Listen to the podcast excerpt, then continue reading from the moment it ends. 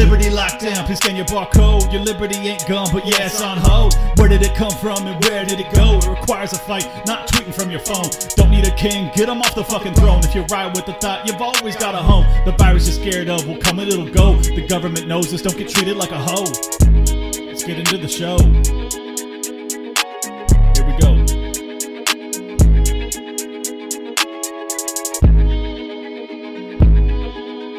Welcome to another episode of Liberty Lockdown. I have a special guest with me today. His name is Dave, and we will keep it at that. Um, we know each other through volleyball for the past, what's it been, five years now? I'd say round about that. Yeah, yeah, on and off. You want to keep with Dave, I assume. Yeah, yeah. We'll we'll, we'll stick with Dave for now. I don't uh, I don't really have any major handles yet. I, um, I'm only now easing myself into kind of the, the social media world. So Yeah, well, we got to get you one so we could uh, we can plug it at the end of the show. But, anyways, um, so it's September twelfth, and I wanted to talk to you because of your military service, a little bit about 9/11, uh, about your military experience, and then you know what uh, did you did you enlist? I mean, you're close to my age, so you could have enlisted right around 9/11, yeah. Yeah, so it was uh, it was actually kind of interesting. I uh, I did what was called dept in. So I, I basically signed the paperwork saying I would enlist in the uh, in the Marine Corps. My what was it? My sophomore year in high school. So it was it was right before 9/11. Uh, a couple years before 9/11. I mean, I'm sorry, not a couple years, a couple months before 9/11. Oh my god. Um, and so then it was interesting because 9-11 hit and like i was already planning on going to the marine corps but then like that that also really changed things you know it was like oh now i'm going to an entirely different marine corps but then also in a way it was uh it was interesting because then everybody jumped on board it was like so so it was like oh you joined the wave and I'm like no no I was already I was already like a plan you know I was, I was already going to the Marine Corps but I mean 9/11 hit now you're like I was already gung ho. This just yeah now All- now all I'm these a other thousand times people. more gung ho but like I was already gung ho yeah yeah. What, what did you come from a military family? Uh, so my father served in the Navy, uh, but he, he did four years. Um, and honestly, I think it was a it was a pretty insignificant part of his life. Uh, he didn't talk about it much. Um, Yeah. So otherwise, no, not not a whole lot of military service in my family. Yeah, my my grandpa was in Korea, so all of his kids were super anti-war. So I think that's kind of where the libertarian strain of anti-warness started. He uh, he had really severe PTSD um, coming back, and it was he had a very odd life. He he owned a drive store, uh, drive-through liquor store in Colorado Springs, which yeah, that's a thing. yeah. So, um, anyways, he he got shrapnel through his bicep in Korea and came back, and he never talked about it. I, I never got to hear anything about it, but he only died a few years ago or five years ago. So I got to know him pretty well, but uh, didn't get any of the experience from it. So I wanted to talk to you a little bit about your actual history with it. Um, so you enlisted early 2001. Were you immediately deployed? Um, no, so so basically, I, I signed paperwork early early 2001, and that, that would have been my sophomore year in high school. So then then what you did? Oh my god, I didn't realize that. yeah yeah so so basically what it is is you sign you sign and and then you get you get a place like you know actually let's interesting kind of interesting way into the marine corps here Sure. um, you uh you sign up ahead of time and what they do then is they basically you can go to the recruiting depot you can do some training you can kind of you can get your pick in jobs because if if a job's not available they can wait until like something opens up for you so you're, you're in what's called the delayed entry program um, it really did wasn't that big of a deal for me. Uh, I kind of I kind of hit a rough patch in high school, and once I made the decision to join the Marine Corps, that that was it. So I kind of signed the paperwork, but I never really did anything for the program. Uh, and then I did my last two years in, in high school. You know, so then I graduated, and I didn't actually leave for boot camp until July 2003.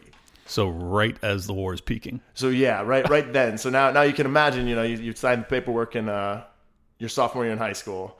You watch the war start. You know, we hit Afghanistan, we hit Iraq, uh, watch the invasion.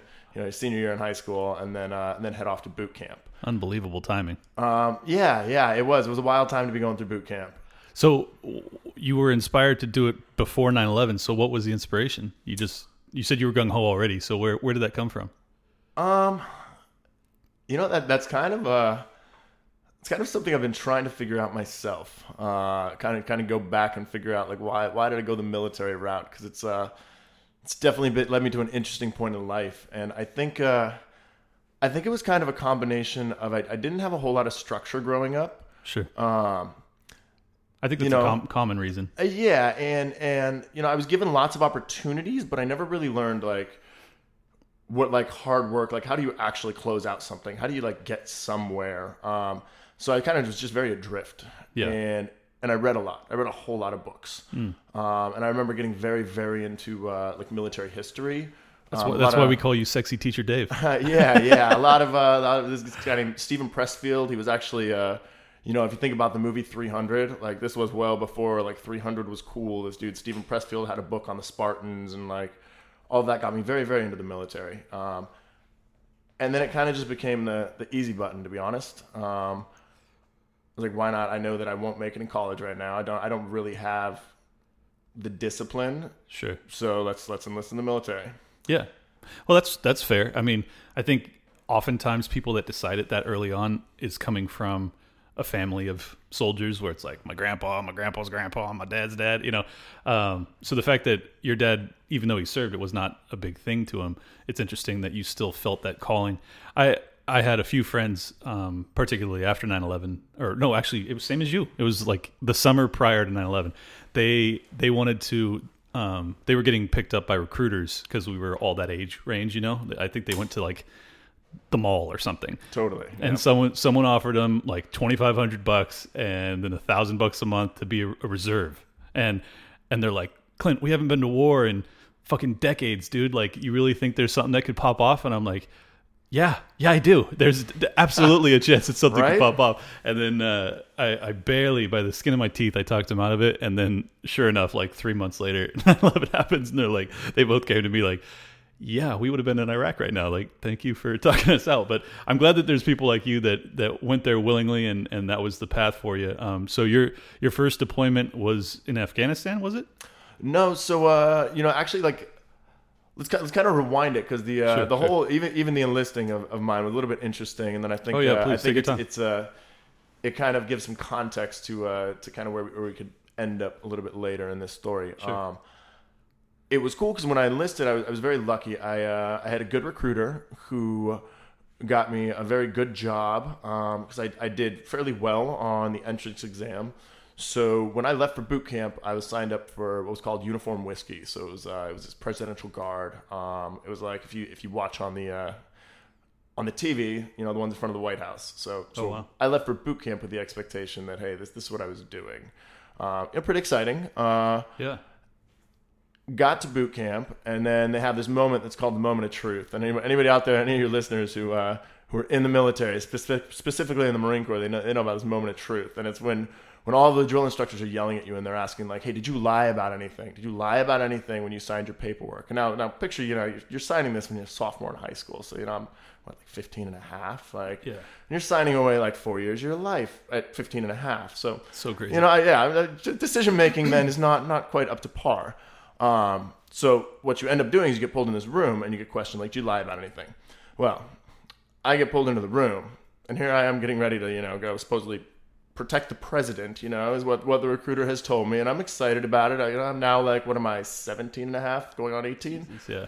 pretty cool. And they asked me, so you don't have any drug use? There's no drug use in your in your record book, right? You're going for this uh, presidential security guard job. Hmm, crickets. Well, so I may have smoked a little pot in high school. Like I smoked a little Oh, pot. shit. And I remember I looked over and there was this, uh, he was probably a fairly young Marine at the time. Like he'd been through boot camp, but contextually speaking, he was a lot older than me. Yeah.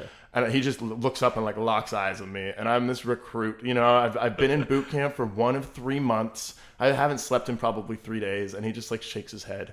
It's like, wrong answer, dude. Yeah. And this big is probably a master sergeant, you know, this older guy, he, he opens my record book and he's like, oh, thank you very much. Pulls out this oh, marker and writes void Oh. in every page of my record book. Oh my god. He hands it back to me and he's like, "Congratulations, recruit! You're now open contract." Oh. Oh, so now now what this means in in the military is now they can give me any job they want. So now I'm I'm 18 years old. I've signed away four years of my life. A month into the three month boot camp of the Marine Corps, and I don't know what my job's gonna be. Ugh. Um, and and by the way, I aced the entrance exam. Like I, am not bragging about it because trust me, I did plenty of self-destructive things to make up for that. Um, but like I aced it, and now I don't have a job in the Marine Corps. Right. So long story short, I uh, had some people that looked out for me. I ended up getting this job as a, as a stinger gunner, is what it was called. And basically, you shoot these shoulder-fired missiles at uh, aircraft. Right? Sounds sounds like a super cool job, right? Yeah. I find this out at boot camp. It's called called LAAD gunner, and I'm like, all right, this this might be an okay job. Fast forward like six months, I've gone through this schoolhouse in El Paso, Texas, and now I'm sitting in Okinawa, Japan. All right, this is now 2004. The war is in full swing. Yep. I am doing nothing. nothing. And one thing I've learned about Marines, you guys are upset when you're not doing anything. Yes, I mean, like, no, I literally, I have friends from high school that enlisted the exact same time as me, and they are in Iraq right now, and they're like running and gunning, and you know, at, at that age, like, that's exactly what you want. You know, so- you've enlisted so- in the Marine Corps, It's unimaginable and to yeah, and like like twiddling my thumbs, like, but then I'd be stoked to be in Okinawa. yeah, and I was just gonna say, but again, contextually, it was cool. I was sitting on these mountaintops in this forest, like watching aircraft go overhead, like Yeah. practicing like shooting missiles at them. Like, you know, it's pretty cool, but not not not the time for me. yeah. Well, can you? I mean, can you practice shooting missiles, or is it just all? It's all just targeting, and then you just don't fire. Uh, so I I had I was given I think two opportunities because the, the missiles are very expensive. Uh, I mean, like like we're talking like thousands, thousands of dollars I'm per sure. missile. So Yeah, you can't like a, like a class of thirty students to like just shoot one missile like Yeah. to. So I think I, I shot like two in real life. Wow. Uh, and they not, were- not they an at, like- aircraft, obviously. Not a real aircraft. What they had is they called them uh, like fifth scales, and they were they were like fifth the size. Like picture a massive model airplane. Okay. They would like fly over the ocean, and then you would take this thing. I mean, I, Do you blow them up? yeah, I mean you blow them up. Wow. Like, yeah, I mean like looking back at it, like it was cool, but it's not cool when the rest of the Marine Corps is at war. Yeah. Well, You know? comparatively. Uh, Um, so where where does it go next? Uh, so from there, uh, oh, what what, what was that in Okinawa for for two years? So I extended in Okinawa Wow. to uh, That's a long and- time. I, yeah, I, uh, I extended there to try and get on what was called a Marine Expeditionary Unit. We got any mini half Asian Daves running around? Uh, no, I, I, oh, I, thankfully no. I mean, not, not that I know of. I, you know, that is one thing that I'm pretty happy about over the duration of my military career. I made a lot of mistakes, but uh, like morally, I kept myself pretty clean. That's that's incredible. Um, I, I know, like I don't, I don't know how. I mean, I think I hit all the wickets on everything else. So like, I don't know. Some, some the universe just gave me a buy on that one. Like somehow, like yeah. that's good. So so after Japan, where'd you head next? So from Japan, I ended up out here at Camp Pendleton, um, and that, that's where like like, like kind of got interesting. I went from from a lot of training, um, and then I landed over here with the same type of unit uh, that that same type of mission uh, to shoot down down aircraft. But out here at Pendleton, they were much more engaged in the deployments to Iraq. So I got out here and I had been approved for a, a change in jobs. Um, at that point, I decided to re-enlist. I had I'd gotten approved to get out of that current job. I didn't, I didn't particularly enjoy it in the Marine Corps, and get into another one that was a little bit more fulfilling. Um, upon arrival in California, you know the Marine Corps is a uh, it's a big beast, and she gets what she wants. My current unit was getting ready to deploy. And so they grabbed me and they said that that's nice, you're approved for this job change, but you're gonna go ahead and go to Iraq with us, and maybe we'll send you back when that job change is like actually approved. Wow. Uh, yeah, that approval was supposed to come a month later. We were supposed to be deployed for eight months. You know, you do the math. I knew I wasn't coming back from Iraq, but you know, we are gonna do that deployment, and then I would change jobs when I got back. And are you getting switched from teams when you go to different places? I assume, or do you or do you Um, move with the yeah, unit? I, I feel like I'm, I'm I'm not articulating this very well. Um, yeah, It's okay. I just don't have any any. Yeah, no, background in no, so- no. Uh, so I had done at that point. I spent two years in Okinawa. So then at, at that point, I was I was getting ready to make a decision whether I was going to stay in the Marine Corps or not. Okay, so you can Uh, you get to decide to reenlist. You get to decide to re-enlist. Okay. Yeah, and then once you hit like a little bit over two years, like a window opens, and you can kind of start like like moving the ball on if you want to re-enlist. Also, if you want to like change jobs or do anything else, you've done you know you, if you've done your time, then and you've done it well, like you know other opportunities open up. So I decided, okay, I'm going to go from this this current job. It wasn't very fulfilling for me. It was you know it wasn't bad. It made me who I was in the Marine Corps. But I wanted to go do something else. Sure. I gotten approved for that right before I got orders to leave Okinawa and then go to uh, California. Right. So Camp Pendleton. When I got to Camp Pendleton, that current unit, so different unit than Okinawa, same job specialty, like the current job, the one the one that I'd gotten out of boot camp. They were getting ready to go to Iraq. I had not been to Iraq at that point. Um, at that point, I had been to Okinawa. I'd spent some time in the Philippines. Uh, I'd done some stuff on Wake Island, but everything had been training. Um, you know, up up to that point, Right. which was good. You know, it was great. Like uh, you know, it's part of the Marine Corps. That's a lot of training. Yeah, it's uh, it's very very big deal. It's been a large part of my life. Um, but these guys were getting ready to go to Iraq, and at that had point, they been? Uh, that unit had been a few times at that point. Wow. So you were with some vets, like Uh, I was with some grizzled vets. I was brand new. Yeah, yeah, Uh, yeah. But the thing was, they hadn't actually. So they had deployed, but it's very, it's very interesting. All, all when we say like we went on deployment, that means a lot of different things. Um, this particular unit was getting ready to deploy and knew it was called Provost Marshal's Office for for a couple bases. They were going to be PMO, um, which essentially meant they were going to be cops on these bases. Okay. Um, now you can imagine if, if Sounds like the job that people probably wouldn't like. Right, like necessary job. Yeah. You know, you're on you're on a military base in say Iraq. You know, these bases are getting very big. We've been at war for you know four or five years now. Like they get very big. You can those can get chaotic. Like it, Right. You got to have the police. No, it's necessary. It's just it seems like you would probably not be looked upon the most highly by the other yeah, guys there. no, like let's be honest, the job kind of sucks. Yeah, right. Um, so I, I'd come from Okinawa and now landed in this new unit in California, expecting that I was going to get to do a job change, and then sat down in front of you know some of the senior people over there. And I'm still very young in the Marine Corps. You know, I'm still kind of a baby jarhead. I don't really have a lot of weight to throw around. And you're probably what 23? Uh, this would have been at that uh, 22. Yeah, Jeez. yeah, no, 23, 23. Yeah. Yeah, just a So kid. 23 years old, just got to California, um, and they look at me and they say, "Well, we need you on the deployment because it's a numbers game. You know, the Marine Corps, it's mission first. You know, troops Yep. later."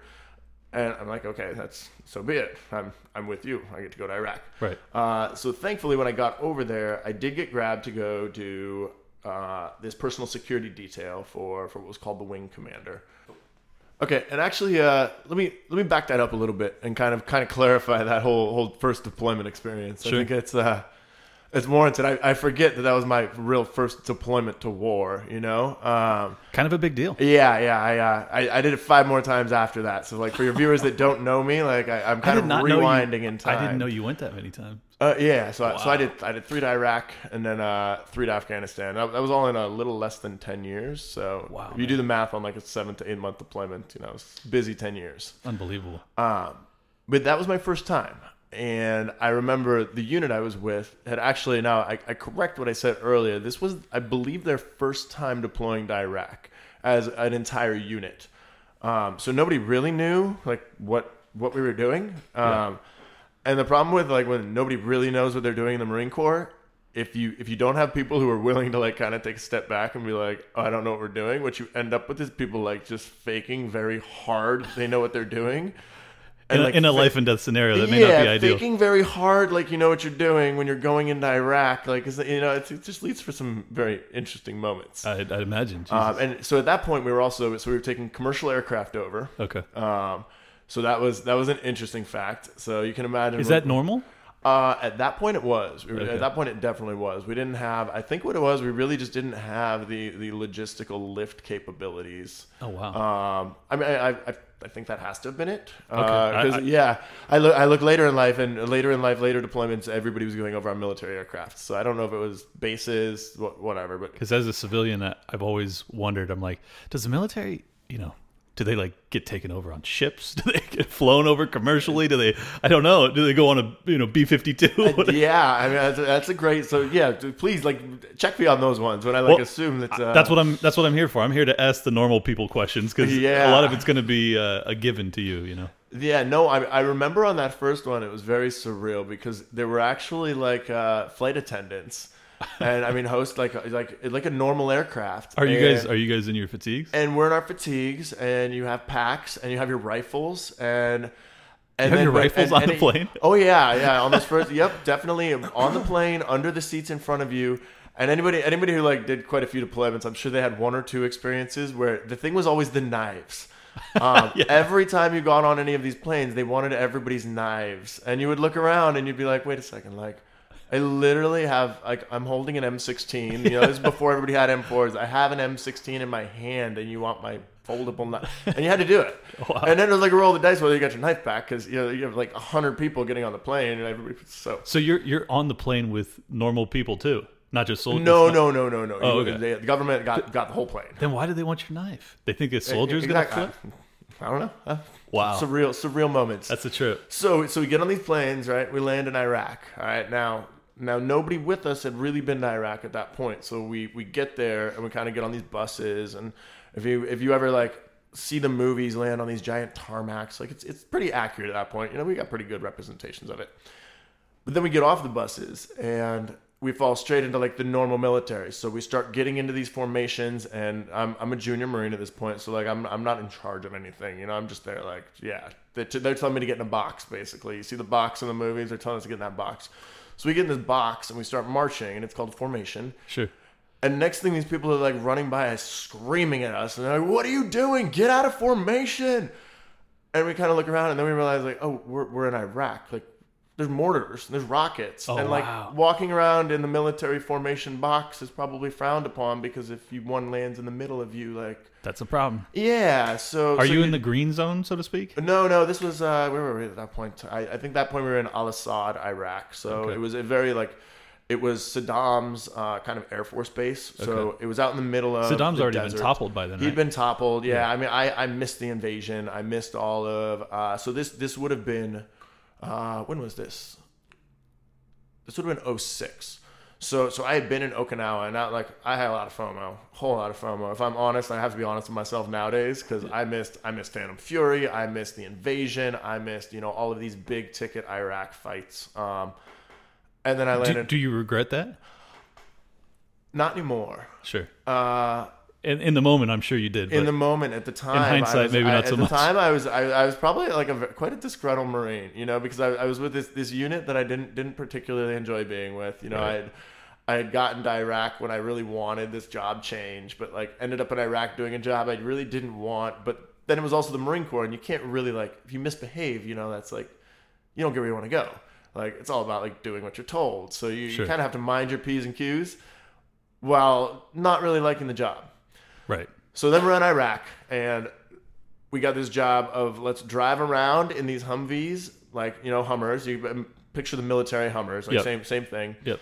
Drive around in these ones that have PMO written on the side of them for Provost Marshal's office, Hmm. and pull over other Marines and everybody on these bases if they're going over whatever the prescribed speed limit is. So you can you can Fucking imagine this traffic now. cops. yeah, like uh, you know, twenty what is it, 20, 23 year old Dave, like just first time in Iraq. Yes, I have waited. I've been in Okinawa for two years. I get to Iraq and they put you in a cop car and they say go pull over the other Marines if they run that stop sign there. Oh my god. And we're out in the middle of the desert on Saddam's like base that like nobody's so anybody that comes within like 10 kilometers of us is that you see them because it's open desert. Right. And, you know, we own the night, we own like radar, we own all that, all that stuff. So like relatively speaking, it was a very low risk. Right. And then also like just kind of annoying job. yeah, for sure. And this is maybe a dumb question. Do you ticket them?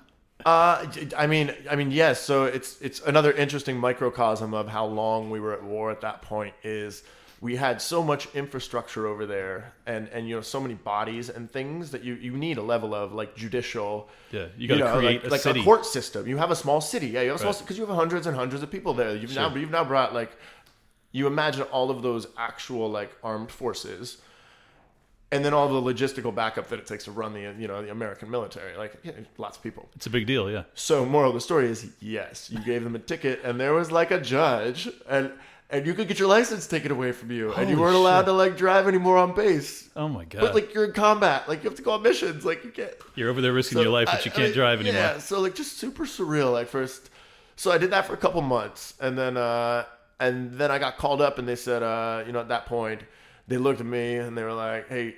We got this interview for this other job. You want to go interview with the uh, the base sergeant major? So this is like this is like a big dude who's in charge of the base uh, And on the like, enlisted "Fuck side. yeah," I'd imagine. Yeah, I was like, yes, please. I don't I don't know what it is, but I'll go sit in front of him and like chat. Like, sure. Right. Um, and I, again, like I was still very junior at this point. Um, I think I was I was uh, for anybody out there who's familiar, I was I was a corporal. Um, maybe looking at picking up sergeant soon. So I didn't really have that much authority. Um, anyways, got in front of the sergeant major. Uh, we clicked. It went well, and so I got picked to then go to the personal security detail for what was called the uh, the wing commander at the time. Um, and what that what that title means is it's the individual who was in charge of all of the Marine aircraft in uh, in like Al-Anbar province, so Iraq at the time. So kind of it, it was a big deal. Uh, you know, he, he would control like, hey, how many helicopters go where, all, all of these things. I didn't really understand that at the time. I was so junior. You know, I was, I was just I drove a car. Right. Um, super cush job because we were on this Saddam's Air Force Base, no real threat. Right. So we had Suburbans. I drove not armored, like just a Suburban. Wow. So I got to drive a Suburban around the base. I got to meet people like Donald Rumsfeld. I Oh, got wow. to meet uh, Chuck Norris. Uh, That's awesome. and I got to hang out with all these full bird colonels who'd been in the Marine Corps for eternity and like listen to all their war stories. That's awesome. So all of a sudden, like deployment went from like this, oh my god, I'm like pulling people over and this is really bad, to like I kind of have a cush job. Yeah. And, like, I, and I also get to like experience this side that I never saw before because like I was enlisted and now these are like senior officers who I was pretty good at just kind of being a wallflower and and like listening to their war stories. that's So that's wild. that deployment got a little bit better. Uh, finished out that one. Uh, no, I mean, kind of like I don't know. In my mind, it was kind of an insignificant deployment. I, I, I really I spent a lot of time going to the gym. Uh, I spent a lot of time driving a nice vehicle. Um, I did what I was told. I minded my p's and q's. I never saw any combat. Like I never even I don't I don't even think like we got any rocket calls while I was there. Wow. and I think that's important because yeah, I think I think and it's important to like kind of before you even go on that kind of talk about everybody's experience is so much different when we talk about deployments and like Iraq and Afghanistan and like that was I could have potentially gotten out of the military after that deployment. And you know that that would have been my time in the military, which would have been kind of crazy for me. I you know I went on and, and did a couple more deployments, you know, I, whatever but I think we often don't acknowledge that like everybody's deployments, everybody's like military service is so varied. We kind of always like put it in the box of like, yo, you either like went and you like went to combat or like Right. you didn't go to combat. Yep. And I think it's it's easy to overlook that like it's kind of out of out of people's control. you Oh, know? of course. So yeah, this, this isn't pointed at you. This probably this is probably me projecting my own uh, my own views on like No, like it's important to clarify that- because there's a lot of people that really they just think of like, okay, when did you serve? Were we at war? Oh, then you saw combat. Like that's kind of automatically Exactly, yeah. assumed. Whereas I I now know enough Marines through my libertarian networking um, to know that that's very much not the case. Like these three guys, they do biting the bullet. Two of them um, didn't saw no combat as far as I know, and then one of them saw a ton. So it's tremendously different, and they're all like best friends, but they're all equally anti-war now. So Yeah, no, I, I love it, and and I I- I think the the really important piece on that is like to remember that it, like everybody's experience is equal across the board. You know, like some some people went over there and they did exactly what I did. You know, drove a suburban or something, and something happened that keyed off something, and they come back from that experience and they're like, "Hey, this has affected me in this like this certain way." And I think it's very easy for us to look like somebody like myself, it's very easy to flip the switch on that and be like, ah, you drove a suburban. Like, you know, I, I went on to do like five other deployments and like did X, Y, and Z. Why was that so diff? I don't do that anymore because like to each their own experience, and and we often kind of I don't know blanket all of that these days. Yeah, well, I, I- you know, I try not to place any judgment given that I didn't serve at all. So I, the only, the only kind of analysis that I get into is the more macro analysis, not the individual soldier's experience, but like whether or not the war was a good idea. You know, Ah, like yes. those those are the topics that all I will step into, even though again I have no military experience. But I think that it's it's a discussion that all Americans should be having at some point in their lives because otherwise we're just uh, a war machine that does whatever it wants. And No, I love it. I know, love it. and none You're of us ever talk about it. language. Yeah. yeah. so, anyways, uh, next deployment. Where, where'd you head Yeah, off let's to? let's see where we're at. there. Let's let's let's get through the deployments that way we can get on to talking about yeah, is this war worth it and like Yeah. topics like that. Oh, for sure. Oh, and, and by Uh, the way, uh, Dave's experience. It, it gets increasing, increasingly more intense. So hang in there. We'll, we'll get to the.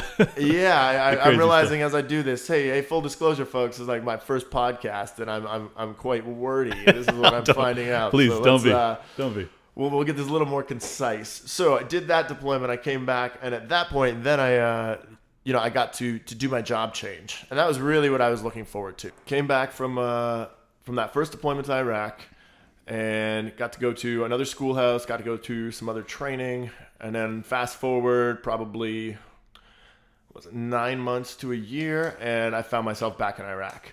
Um, and this time, I found myself getting to work with the Iraqi police um, in some what was called bilateral programs. So now I kind of went from, ironic actually, now that I think about it, I went from the base police, this massive base, to, uh, actually being on a small team that then got to go out and work with the different sections of these Iraqi police to kind of try and tie them into government and kind of increase their their capacity. Um, I forget the specific words we used at the time, but Sure. uh, much more, you know, kind of much more fulfilling. Uh, still no no real combat um, at this point. The this was 07 so really like western iraq at that point had calmed down a lot. Um, there'd been a lot of fighting there like 05 06 there was still still a lot of stuff going on in like big cities like fallujah. Right. uh, but i was kind of on the outskirts. Uh, so relatively calm deployment uh, but kind of cool because i got to go go work with the iraqi police. I got to kind of see the way the iraqi justice system worked. Um, our team was attached to folks from the army. So that was that was interesting also because i'd gone from you know only seeing marine corps at that point to to being attached to these army reservists. Um, and then kind of what we were responsible for at that time also was talking to both the police and then kind of the army folks we were with and being like hey what what are you seeing? What you know how are these things affecting the area? You know how, how are the police doing? All these different things and then getting that in writing and getting that up as as actual reports. Um, so so it kind of went from from a very narrow focused job before kind of as as that you know i just drive a suburban. I just kind of this is my personal security to okay i'm responsible for you know five different iraqi police stations now and sitting down with their police chiefs and kind of like working through hey do you have your logistics? Do you have your resources? Do you have enough troops? Like how do you do you even know where the enemy is? Um, and yeah so so that was kind of a cool transition at that point. So is that that's 07. When was the surge, so to speak? Do you remember? uh, I don't even know if you guys speak of it in that that term. Yeah, I mean, I like. Again, full full disclosure to your listeners, I I've burnt a lot of my brain at this point. Uh, I I no. Okay. I- I got it wasn't then, but I think it was like 08, 09, some, Yeah, somewhere in that range. But Yep. um, all right. So wh- what's your next one? So so that that was that was cool deployment. Got to kind of work with the Yeah. Iraqi police. Feeling Uh, feeling better about that one. I feel I feel much much better about that one. Uh, came back from that, and I, I remember I got back, and I was actually I went went home to Arizona, and I was on leave, so I literally had only been back at that point. Basically, you, you come back from a deployment, and you've got some logistical stuff you have to do. You know, you've been gone for seven to eight months. You kind of have to like turn gear in, and you know some paperwork, and you know they got pretty good at that point at making sure like, hey, you're not you're not like too stressed out from deployment. Um, so you take care of all that stuff, and then you generally get like a month off. You have an option to take up to a month off. So, excuse me. So at that point, I was home. I, re- I remember I was driving on leave in Arizona. So it had to have been within, you know, 40 days, like no more than 40 days of coming home from Iraq. And I look at my phone, and it's this text message, and it's from this lieutenant. I, I don't know who this lieutenant is. And it's very, very excited, and it tells me that I'm going to be his team chief for the next team, and we're getting ready to deploy. And he would love to see me in the office on Monday because we're supposed to be out the door in like two months. Wow. Uh, bless his soul. He, he did not like mean to do anything bad. He had been assigned like a team chief, and he didn't know who I was, and he didn't realize that I like had gotten back like was.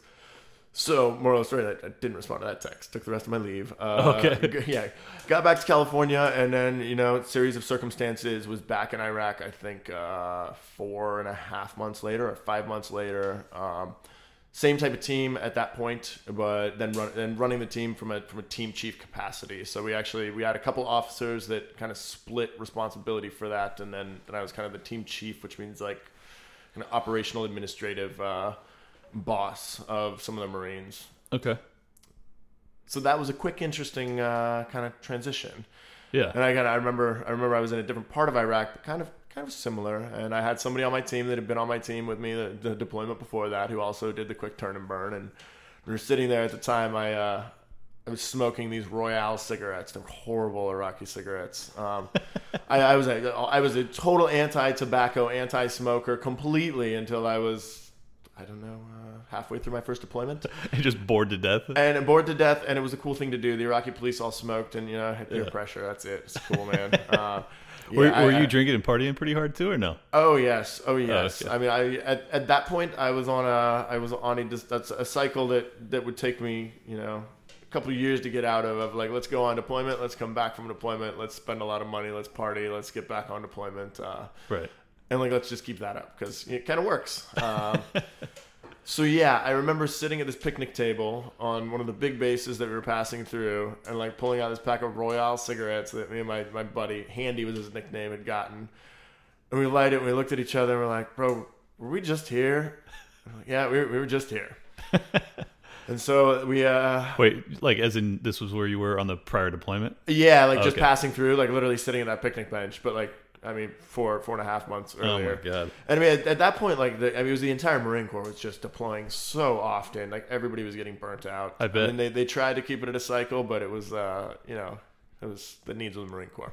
Yeah. Sounds like Groundhog Day a little bit. Yeah, definitely, like Groundhog Day. So that deployment was uh, much more of an administrative deployment. Still, still no combat. Um, you know, it's still I safe on a base, relatively speaking. Would drive missions between bases, but again, from like uh, like your traditional like, did you see combat? Not really one of those deployments. Sure. Um, very interesting from the standpoint that it was as we were closing down bases in Iraq. Um, so it was the the base we were actually on. It was called Bahariya, and it was actually where Saddam's sons Uday and Qusay, Qusay. yeah. Uh, it was like their little palace uh, area that we had taken over and made a base out of. Well, what was that palace like, or was it destroyed by the time we took it? Uh, it was so there was a lake called Bahariya Lake, and there was like there was still like some remaining palace esque things out there. I, I don't particularly remember, but it was kind of creepy because it was rumored that like that's where they would take their concubines and stuff, Yep. and then they would just off them and like toss them in a lake. And there was a bunch of cre like there's lots of rumors. I, I wouldn't I wouldn't really doubt it. Um, I, I wouldn't either. I've heard horrible stories about him, but I, I'm always doubtful when it comes to war propaganda. So, did you ever get any confirmation that they were actually doing evil shit like that? you know, I concur with you on like being Skeptical. skeptical. yes, I like that word. I like I like skeptical. I'm a skeptic. Uh, It's not that I Uh, don't believe it. It's just I don't know. 'Cause- Yeah, no, no, and and like specifically, like my one of one of the, our responsibilities in the Marine Corps, like our specific job, in terms of like writing reports and things, um, had had to do with like debriefing individuals and like getting their accounts on things that happened, Right. and which then it made it very important to like all through your schooling and your training and whatnot to be like, hey, you need to be able to discern the difference between like, hey, what is fact Yeah. and like what are people's own subjective opinions Yeah. on You, you got to get happen. you got to get real intel. And uh, yes, and you know if you if you really like rewind and you unpack the entire Iraq, um, the curveball and like the reason we invaded and stuff. I mean, it's honestly it's a it's a textbook lesson on like what not to do on information. Um, I, I hate to say it. Do, Um, well, that's a that's a. We'll take a quick sidetrack here.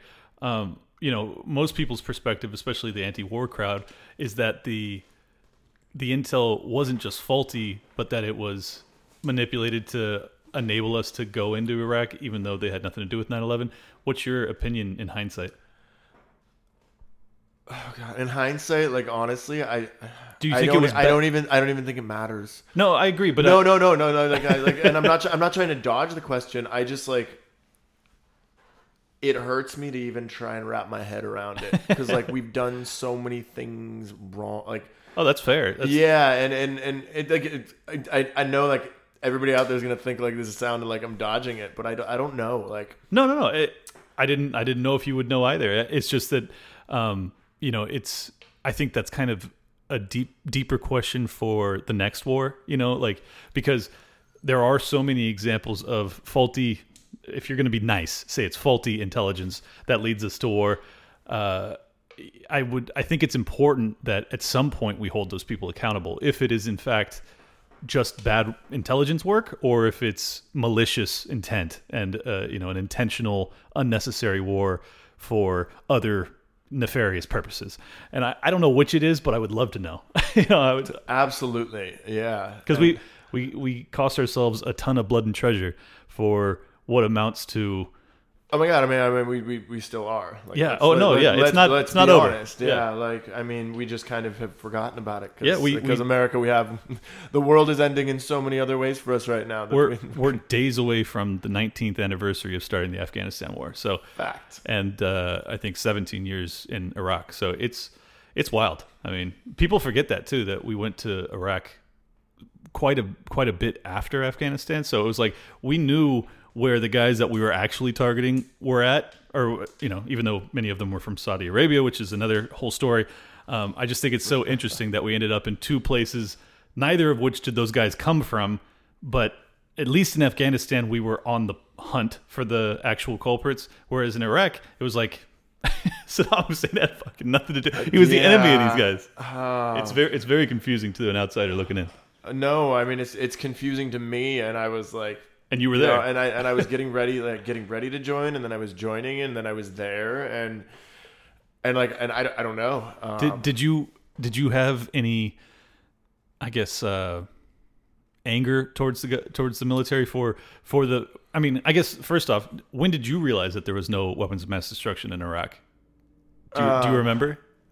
Or did Well, it, even, I- did it I- even matter? I was gonna say, uh, yeah, I like that you slid in that. That's the assumption is that there there were definitely not any. Well, Um, that's what a lot of people say now. no, I and, and I will not dispute them. that that little phrase there, don't think people that I was trying to dispute that. It was a joke. I uh, I oh man, like, bro, my soul hurts so bad for all of the idiot things that we've done that like Oh, I, yeah. I mean I like that was that's a strong word. And I think words are important. Like, like we have just like that. I think we get to a point where it's it's it's just like let's hold people accountable, but like let's look at like if we even have the same frame of reference anymore, or if we just like turn the page at this point. Well, can can you turn the page I, if the I book's still open? I mean, I know. Then that's that's that's what like what I cringe about. Like I don't know if we can. I don't know if we have another option because I, Yeah. I don't like you know everybody's been throwing knives at each other over all this stuff for so long Right. that it's like can we even put them down? Or do we just like you know? All, all the people that were really responsible, not all, but most are out of politics now because it's right? been, it's yeah, been 20 yeah, years. Exactly. Yeah. I mean, But it's just, I think that it's important. Well, well, it's certainly important to move forward. If you don't move forward with some analysis of the mistakes that led us into that war, I think is is a mistake too. So it's you got to find a balance though. Like I don't I don't want to um, live in the past, but I also don't want to repeat our mistakes. So that's always my concern with it. No, absolutely, and and I will, you know, I will, I will blatantly say that the world of politics and all of that, like at a strategic level, is like well beyond any of my experience. So, so all of this is just me spitballing. That would be the equivalent of, you know, like me trying to step into the economic realm and you know Right. go toe to toe with you, and I just I'm out of my league. Like I, I'm a people person. I'm a tactical level, like you know, Oh, it's fine. and yeah. uh, I'm not gonna I'm not gonna challenge you to any economic debates, even though I'm sure you do fine. Um, so what's the uh, the next deployment after that one? Oh, let's see. So we, we left off uh, closing down shop in Iraq. Uh, that, was- that was that was interesting because that, that really was. Um, we left Bahariya and then we went over to Fallujah and like Fallujah, you know, Fallujah was fairly significant in Iraq. That was known for being pretty Uh, hot for a while. It, it was that was uh you know big Phantom Fury. That was you know the, the bridges were in Fallujah. Um, if you remember the contractors that got strung up. Oh, um, so all fairly fairly significant. I remember We were- seeing those photos. yeah, we were so we were closing that base down also. Uh, so leaving Iraq, and then I came back and I departed the unit I was with, and then I was fortunate enough that then I moved over into the Marine Special Operations community. Um, that should have that was what I was like 08, 09. So at that point, a little I mean contextual history. Uh, the Marines had never really joined the the SOCOM, the Special Operations realm, uh, intentionally. You know, and now we're talking about your your Navy SEALs, your Army SF, your Army Rangers, you know, your your paratroopers in the Air Force. Uh, Marines had never never had one of those. Like we hadn't had a Navy SEAL equivalent. Uh, Marine Corps had done this on purpose because once you go over to SOCOM, they own you. So the Marine Corps is very you know, jealous of its people. It wants to keep its people and not have somebody else like telling them where they go, giving them missions. Sure. Uh, in 06, however, SOCOM got a chunk of the Marine Corps and they stood up what was called MARSOC, the Marine Special Operations. Uh, so I moved over there in 08, 09, I believe it was. So they were still fairly new, uh, but pretty cool organization. Uh, and I got over there. Uh, I, I knew some people. The screening process was, I mean, it was pretty like pretty easy then, to be honest. Um, and I got over there as a support capacity. So I think that's another another contextual clarification. Um, if you look at the the Marines over there, the Navy SEAL equivalent would be these MARSOC, called them critical skills operators. You know, they're, they're kind of the equivalent of the Navy SEAls Right. for the Marine Corps. Got it. I was not one of those. Okay. Okay. I think that's that's very important. I say that so that nobody thinks I'm claiming that. Um, But you worked with them. but I worked with them, and I had, you know, I was grateful I got to be on a team with them, and and I worked with some very cool individuals who like did not really care about that uh, discernment. You know, it was Just it to was- clear to clarify for my sake and for the listeners, is there was there a desire to be one of those guys uh, in some way you fell short or was that not your path? Like I don't I don't know how you end up being that or not. Yeah, no, that's a, that's a, that's a great question. Um, I think early on in my Marine Corps career, I, I did have a desire to kind of get over into that. Uh, I don't know. It has an appeal. Then it would have been Force Recon. It wasn't. Uh, it wasn't Marsoc. There was no Marsoc yet. Uh, and as a young Marine, I definitely had that desire. Um, I think I, I had some you know, if, if I'm honest, like it was it was pretty poor leadership early on in the Marine Corps that kind of like put some roadblocks in my way of, of kind of getting to some of those tryouts, and I and to be honest, I, I didn't pursue them uh, hard either. By the time I got over there, I was very happy with like the role I had in the Marine Corps and, and what I got to do, and Yeah. and then I was super stoked that I also got to work with those guys. You know? Yeah, so, for sure. So at that point, I'd found like a happy medium. Um, I, I could say I'd come from that like terrified recruit at boot camp who didn't really know what they were doing in the Marine Corps, and then at that point, kind of hit my stride. Yeah, you, Um, you've been in for a while at that point. So yeah, I mean, I mean, at that point, I, I picked up rank fast. I, uh, I I think I was a staff sergeant at that point. So any any of the veterans out there, I mean, that was that was four or five years in. Um, and yeah, yeah, it was it was a good time in the Marine Corps. Um, I got to train with these guys. I got to like do a bunch of cool stuff, and then I got to go on a deployment with them. Uh, and that was my first time going to Afghanistan. So so now we changed from Iraq. Um, Iraq was kind of closing, slowing down, and this was before we had Iraq too. You know, I mean, for for those of you youngins out there, like the Iraq you remember wasn't the first Iraq. It also Yes. wasn't the second Iraq. so that was kind of the third Iraq. Okay. Um, so that Iraq was done, and we went to Afghanistan. So real quick, were you excited to go to Afghanistan? I was, I was very excited. Okay. Um, at, at that point, I, is everybody? I like I, I don't understand the mindset because it's so it's so foreign to me. Uh, No, um, I think in my particular experience, you know, I, I want to make sure that like I don't I don't try and umbrella people's experiences, but No, of course. for for me, it Just broadly, to- I mean. yeah, yeah, broadly speaking. Uh, so what at that point kind of made it uh, attractive to me. I, had- I had moved over to the special operations community, so that's super cool. And one, like one, I got to I got to work with individuals who like just kind of like getting over there. You operate at a higher caliber. Like For it's, sure. I mean, it's it's just the way it is You're dealing with the best at that yeah, point. so that's cool. Um, I had yet to see combat, and like I wanted to see combat. You know, I think That's everybody like at some point, if you were in the military in the past, you know, two decades, and you didn't see combat, like at some point you either really wanted to see it, or you did see it, or you've come to terms with like that you didn't see it. Right. You know, or or else you're still kind of rolling around your head, and you probably should come to terms with whatever how the outcome was Sure. because it's it's because it's a big deal, you know. Um, Yeah, and it's it's kind of like huge. yeah. So here I had this opportunity. Not only did I have that opportunity, but like I really st- then I, I got to work with some really cool individuals. Um, I think once you kind of get over into that that SOCOM community, you're given much more leeway to, to be more of a free thinker. Um, and with that, you know, you, you have to know the box to get over there. You know, you kind of have to have played the military game for long enough. You have to have proven that you have the discipline, you know, and then they kind of let you step out of the box. so that was also very cool. That's got to be kind of rare for the military, yeah. Uh, I think it's what makes the SOCOM community so special. Uh, but then also like what it makes it hard hard to get into, and also why it makes it like you know it's it's also the community that is most prone to like doing some things that are highly influential and not so good. Uh, because you you have the ability, like you're given the leeway. Uh, you can you can think about all the stories we have where you know it's it's a Navy SEAL, it's you know it's it's a elite Marine, it's an Army SF guy who like did something and it now has like international effects. That's true. Yeah. Um, so like with with that freedom comes a little bit more responsibility. Uh, but all of that, all of that for like you know, I was I was what my mid twenties at that point. Like that's super cool. I was in the best shape of my life. I got Oh, to work with a bunch of cool dudes. Are they all your age? Give or take. Uh, they were they were all give or take my age, you know, Okay. plus or minus two or three years. Yeah. Uh, like nobody over the age of you know thirty three probably. I Wow. think was our most senior person. and I just like got an approval to live in you know Carlsbad, California. Like, Hell yeah. yeah, I so I lived across from the beach. I was training with these really cool Marines, and I was getting ready to go to Afghanistan. And we had just found out that our mission was to go train these Afghan commandos and get on helicopters and just go fight the Taliban. My God.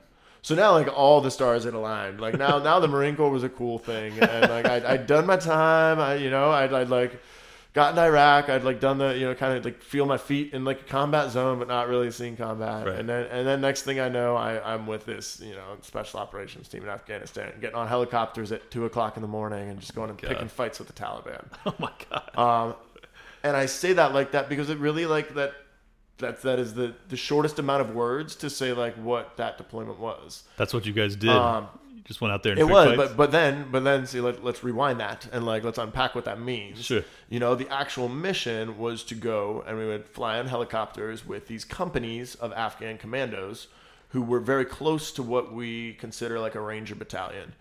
And so we modeled that, you know, the Afghan government modeled that, and we would fly with these commandos to try and teach them how a ranger battalion worked, right? Against the Taliban right. right? So there was a very technical aspect to it also.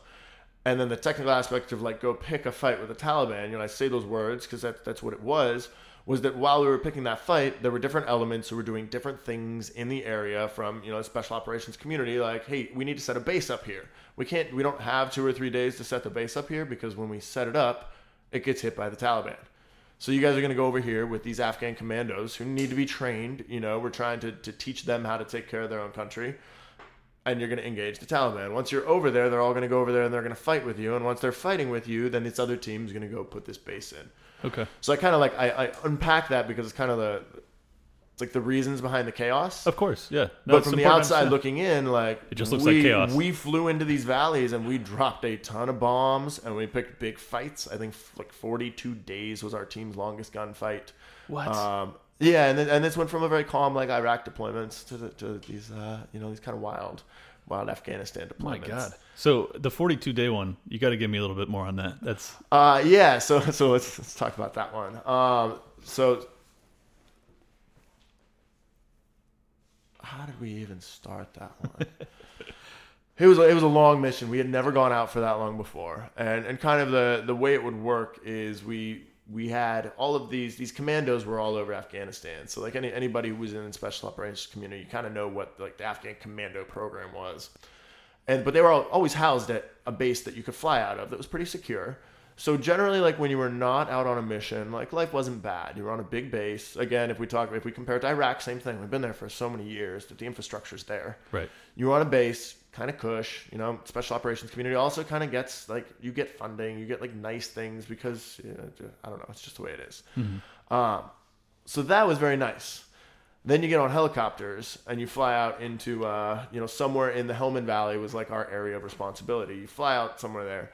Now you're picturing you're flying roughly maybe 15, 20 commandos per helicopter. You have four or five Americans per helicopter, three helicopters landing in the Helmand Valley, two o'clock in the morning, pitch black, uh, night vision goggles, open poppy fields. So picture just like tilled fields with canals, like no no actual like growth, but just wet fields. So you get out get out of those and you run to the nearest building. You plan this all out ahead of time. You Sure. know, go ahead. What? Oh no, I said sure. Uh, yeah, so so run to the nearest building, uh, plan it out ahead so you know the route and all of this. You're being very quiet. Now you know nine times out of ten nothing goes wrong. Like you're you, you're good at what you do. Get to the nearest building and then you go in and basically like set up shop in that building. You get in any one, you know, any variety of ways. Like maybe maybe the Afghan commando goes up and he yells and that person opens the door. Maybe that person doesn't open the door, and you throw a block of C4 on the wall, and you blow a hole in it, and you walk in. Um, I don't know any any variety of different like escalation of force ways. Sure. But you end up inside these compounds, um, and these are like these giant brick structures. Like picture a primitive castle because you have to, you have to understand the Afghan people. Like they they've been at war for you know durations of generations. Yeah. Like the Russians, pre-Russians. Like it's the one country that nobody can ever conquer Right. And they can't conquer it because these families just build these little fiefdoms. You know, they build castles. They have tons of kids. They literally have tons of kids so they can like protect their, you know. And I'm not saying this in a judgmental way. It's just the way the culture works. And, Yeah. and it works for them. Well, if you've been at war for fucking fifty years, you better have a lot of kids. Yeah, exactly. and, you, and so what you end up with is these giant fields with these giant like houses that are like castles where there's just giant like open space in between them. Yeah. So now you picture like from from the sky, this looks like a bunch of castles, open tilled fields, and then you have like Marine Special Operations in one of them, Taliban in another one, maybe nobody in another one, Taliban in Oh another one, and you're like going back and forth in between these fields, trying not to get seen, and you know it's, it's pretty chaotic. Yeah. Um, lots of helicopters, lots of bombs, lots of shooting, lots of lots of chaos on that.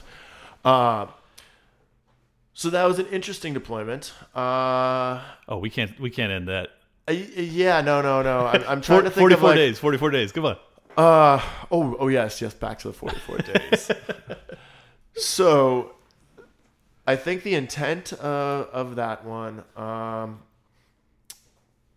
I don't remember the specific reason we were out for so long. It's okay. But I mean, at that point, so if you think about it, you can carry roughly maybe three days worth of supplies on your back. Um, Right, which is why I'm which is why I'm so perplexed by the yeah, and, the and so extended yeah, duration. I mean, let's let's unpack that for listeners because it's actually kind of cool. So so you ride helicopters in, right? You probably have. I mean, I think we topped our packs out at like sixty to seventy pounds. You don't go more than that because if you go more than that, you end up like it's too heavy, and you end up going down from heat stroke because it's also very hot. And if you go down from heat stroke, then the rest of the team has to carry you. You know, it's just bad for business. So you got about three days supplies. So now is you, it hot at night?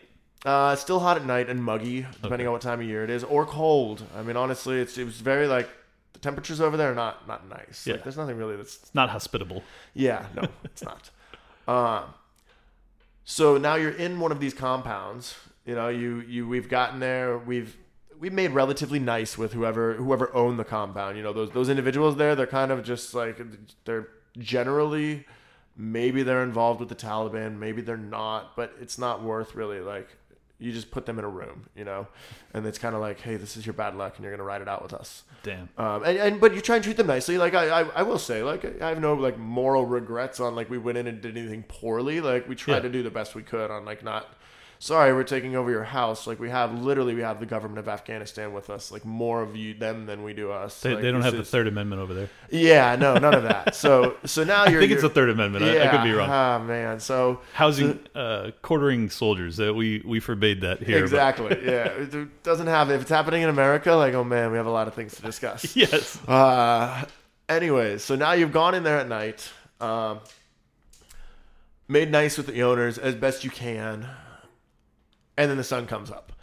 As soon as the sun comes up, now the Taliban know where you're at. They've like you've come in quiet, pretty quietly, so then they start engaging you. Now, I mean, it's not like I think a lot of people picture gunfights and they picture like very up close and personal. A, a lot of, at least in my experience, you know, just in my experience, Right. it wasn't like that often. It was, we're talking 100, 200, 300 yards, like building to building across like fields. Like if you, if you got into like what you see in the movies, this kind of close quarters, like Right. combat, like something went very wrong. Yeah. Um, So is it is it largely sniper based? no, nope, nope. I mean, uh, if you take like, you take your average 556, 762, you know, all of those ammunitions, those are lethal out to, I mean, out to 500 rounds. Like you can still shoot somebody at that. So, For sure. I just it just seems as if it would be very hard to hit somebody from that Um, distance. It it is, and and to be honest, that was probably one of the surprising things when I finally got into like real combat, Mm-hmm. especially like my experience with with both the Afghan army, even even the Afghan special forces, Yeah. and the Taliban was. You intentionally kept at a distance because, like, it just if you if you get too close, like the fight's over. You know, like something happens. Like you, you just miss each other if you stay at like 300, 400 yards. To be So- honest, so So is that why you stay at distance? Is 'cause- uh, I mean, it's like just to survive, well, basically. yeah, because if you closed in, if you came closer than that, like you needed, you, you were either making an intentional decision, like Right. because you needed to gain ground for some reason, and now, I mean, now we're like, or you died. I mean, and I, I'm like, I'm being honest, and Of course. at that point in the war, like we'd been there for so long that, to be honest, like anybody that made those poor decisions, like you were no longer like They were gone. You weren't a Taliban. You weren't in the Afghan army. Like so, Yeah. so you kept your distance, and like if you were closing, it was because you were on a particular patrol, and this went like this or this went wrong. Um, thankfully, that also like that minimized a lot of our casualties on that deployment. Um, because like we, we would be in gunfights from sun up to sundown, but we would never actually like get in within you know two three hundred meters of of any particular enemy. Do you guys are you guys able to even know what kind of casualties you're incurring? I mean, obviously you know on your side, but I'm saying on their side because you're shooting from such a distance.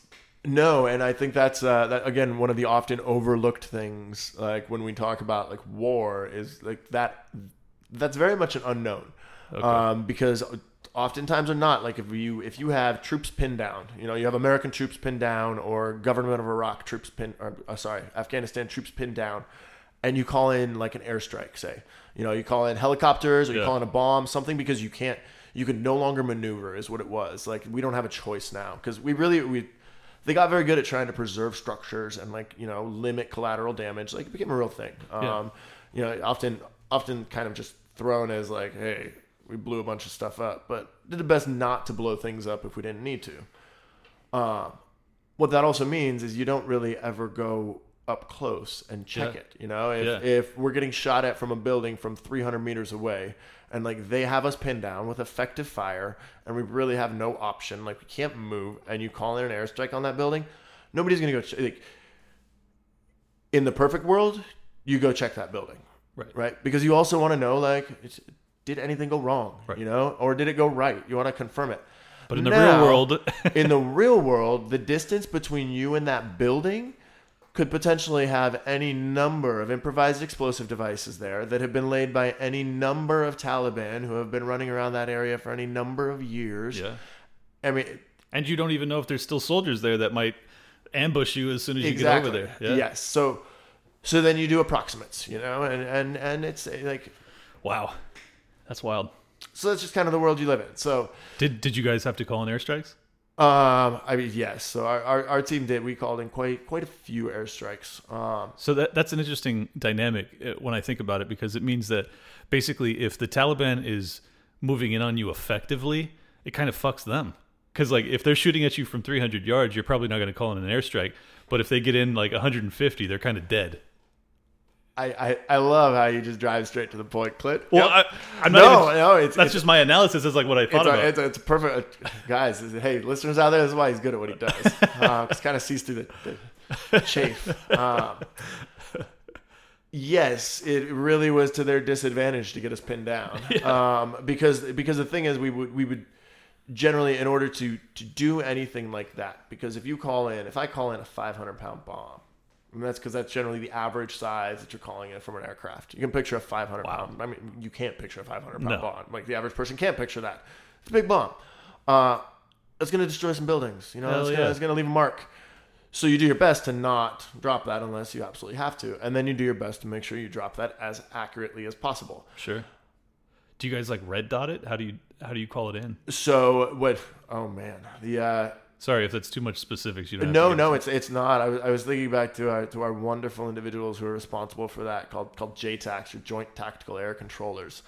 Um, man, I, I worked with some wonderful ones, and their their entire job, and again, like to give people context on the responsibility that kind of like comes with like these situations. These individuals, they they're on a direct line with the aircraft, right? So so you picture they're on a radio, they're talking to whatever the aircraft is. They have a map in front of them. They're looking at that map. That map is of the area that they're currently at.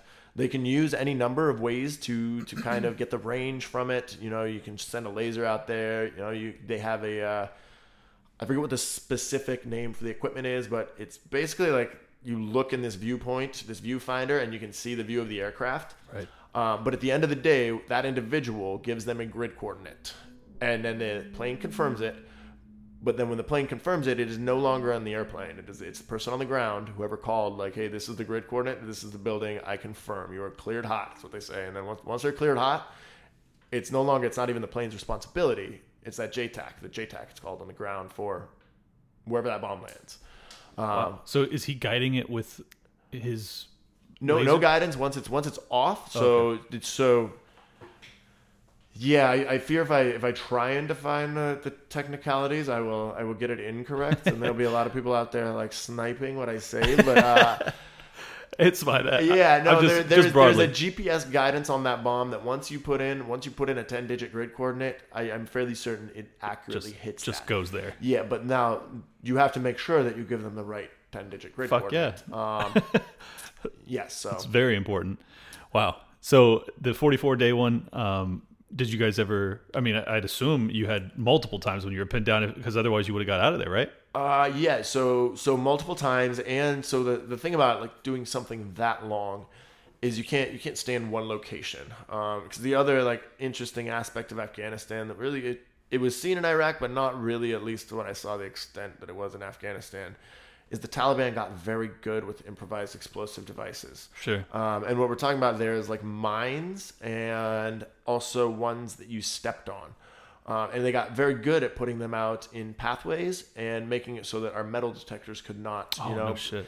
yeah, they would they would use this variety of material from styrofoam to like balsa wood and very minimal uh, metal material, Wow. which would then make it you know very difficult for metal detectors to pick up. Again, we we were at war for so long that the the progression of these things was quite like from a scientific standpoint, like wow, everybody got very good with explosives. Um, from a day to day standpoint, it became very hard because you would have these groups of Taliban come in, and what they would do is they would dig out during like walkways. They would dig out positions. They would put in, say, you know, one, two, three, four, whatever number of IEDs. They would sit there, they'd fight you for a few days. Maybe they get killed in those days. Maybe they run away in those days. Maybe they attach the batteries. Maybe they don't attach them. You know, any number of things can happen, but now they're gone. And now you still have any variety of IEDs on different pathways around your building with Yeah. nobody there who really knows where they are or or if they're armed or if they're not armed. That's So gotta you- be that's gotta be anxiety inducing. Oh, I mean for everybody involved, like Yeah. everybody from the, the child who lives in the area to, yeah. to you know the helicopter that's landing in the open field. And it's like, did somebody put IEDs in the open field right now? So Wow. yeah, I mean it's so. Did did you ever have any like IED explosive attacks near you, uh, so I mean we had, Ve- we had vehicle or otherwise? Yeah, we had so we had a couple close calls, um, we referred to as toe poppers, um, and that was where if you if you think of an explosive, you kind of have a couple different pieces. You have the actual explosive, and then you have like the primer. Um, you know, everybody thinks about blasting caps is the most common one, and and if you have a blasting cap go off, but you don't have the rest of the explosive go off, it doesn't really do anything. Like they break an ankle, break a toe, something like that. So a couple people that had those. I never had that. That must have been terrifying for them. I can't imagine. Um, and then, then we did have uh, towards the, the middle of actually that the long operation. Um, our, our team leader stepped on an IED. Uh, Wow. he lost both his legs. Uh, He survived. He survived. Uh, Wow. our EOD tech, so our, our, our bomb guy, for lack of better terms, got got up to him in time. Um, Incredible. he survived. Um, yeah, and thankfully, I mean that that was our, our only real casualty on that deployment, uh, which which was kind of wild because we were, you know, we were one of the most engaged deployment like teams in Afghanistan at that time. And, Is you is that classified as a casualty even if he doesn't die just because it takes him off the battlefield? Is that yes, ab- absolutely, Okay. absolutely. Um, he's a casualty. He gets a you know Purple Heart recipient. Oh no, of um, course, all- yeah. yeah. I just uh, from the normie perspective, casualty always amounts to death. I mean that's Uh-huh. Ah, so yeah. that's No. good good clarification. Yep. So so we had we had that, and then uh, I think a couple a couple of our commandos um, suffered some not not really life like permanent damages, but uh, or injuries. From gunfire or E- IEDs? Uh, gunfire, uh, predominantly, predominantly gunfire, and then the Taliban had this wicked, uh, wicked underbarrel grenade launcher that uh, it was- it was- M203 type. uh, M203, but it was made for for their AKs, um, and and it was interesting because they also on their rooftops, it was kind of a. Uh, they had this like crenellated arch, kind of, I believe, is how you would picture like a bunch of small arches on a rooftop.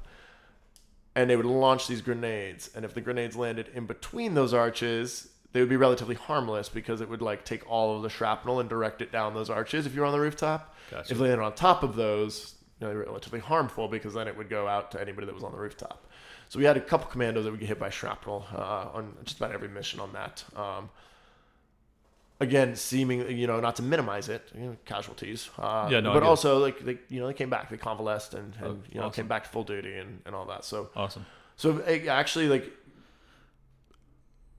luck speaking wise like that that deployment like- was sounds pretty lucky, honestly. yeah because we we you know we were engaged quite often and Because I've heard and- horrible things about Helmand Province. yeah, yeah, and and we were we were definitely riding helicopters into the worst part of it. I mean, I, I wasn't on the specific mission, but I think the hairiest mission, uh, the team was on helicopters with RPGs exploding around them. Uh, are, are, like took rounds through the helicopter. I mean, so some some gnarly spots in uh in Helmand.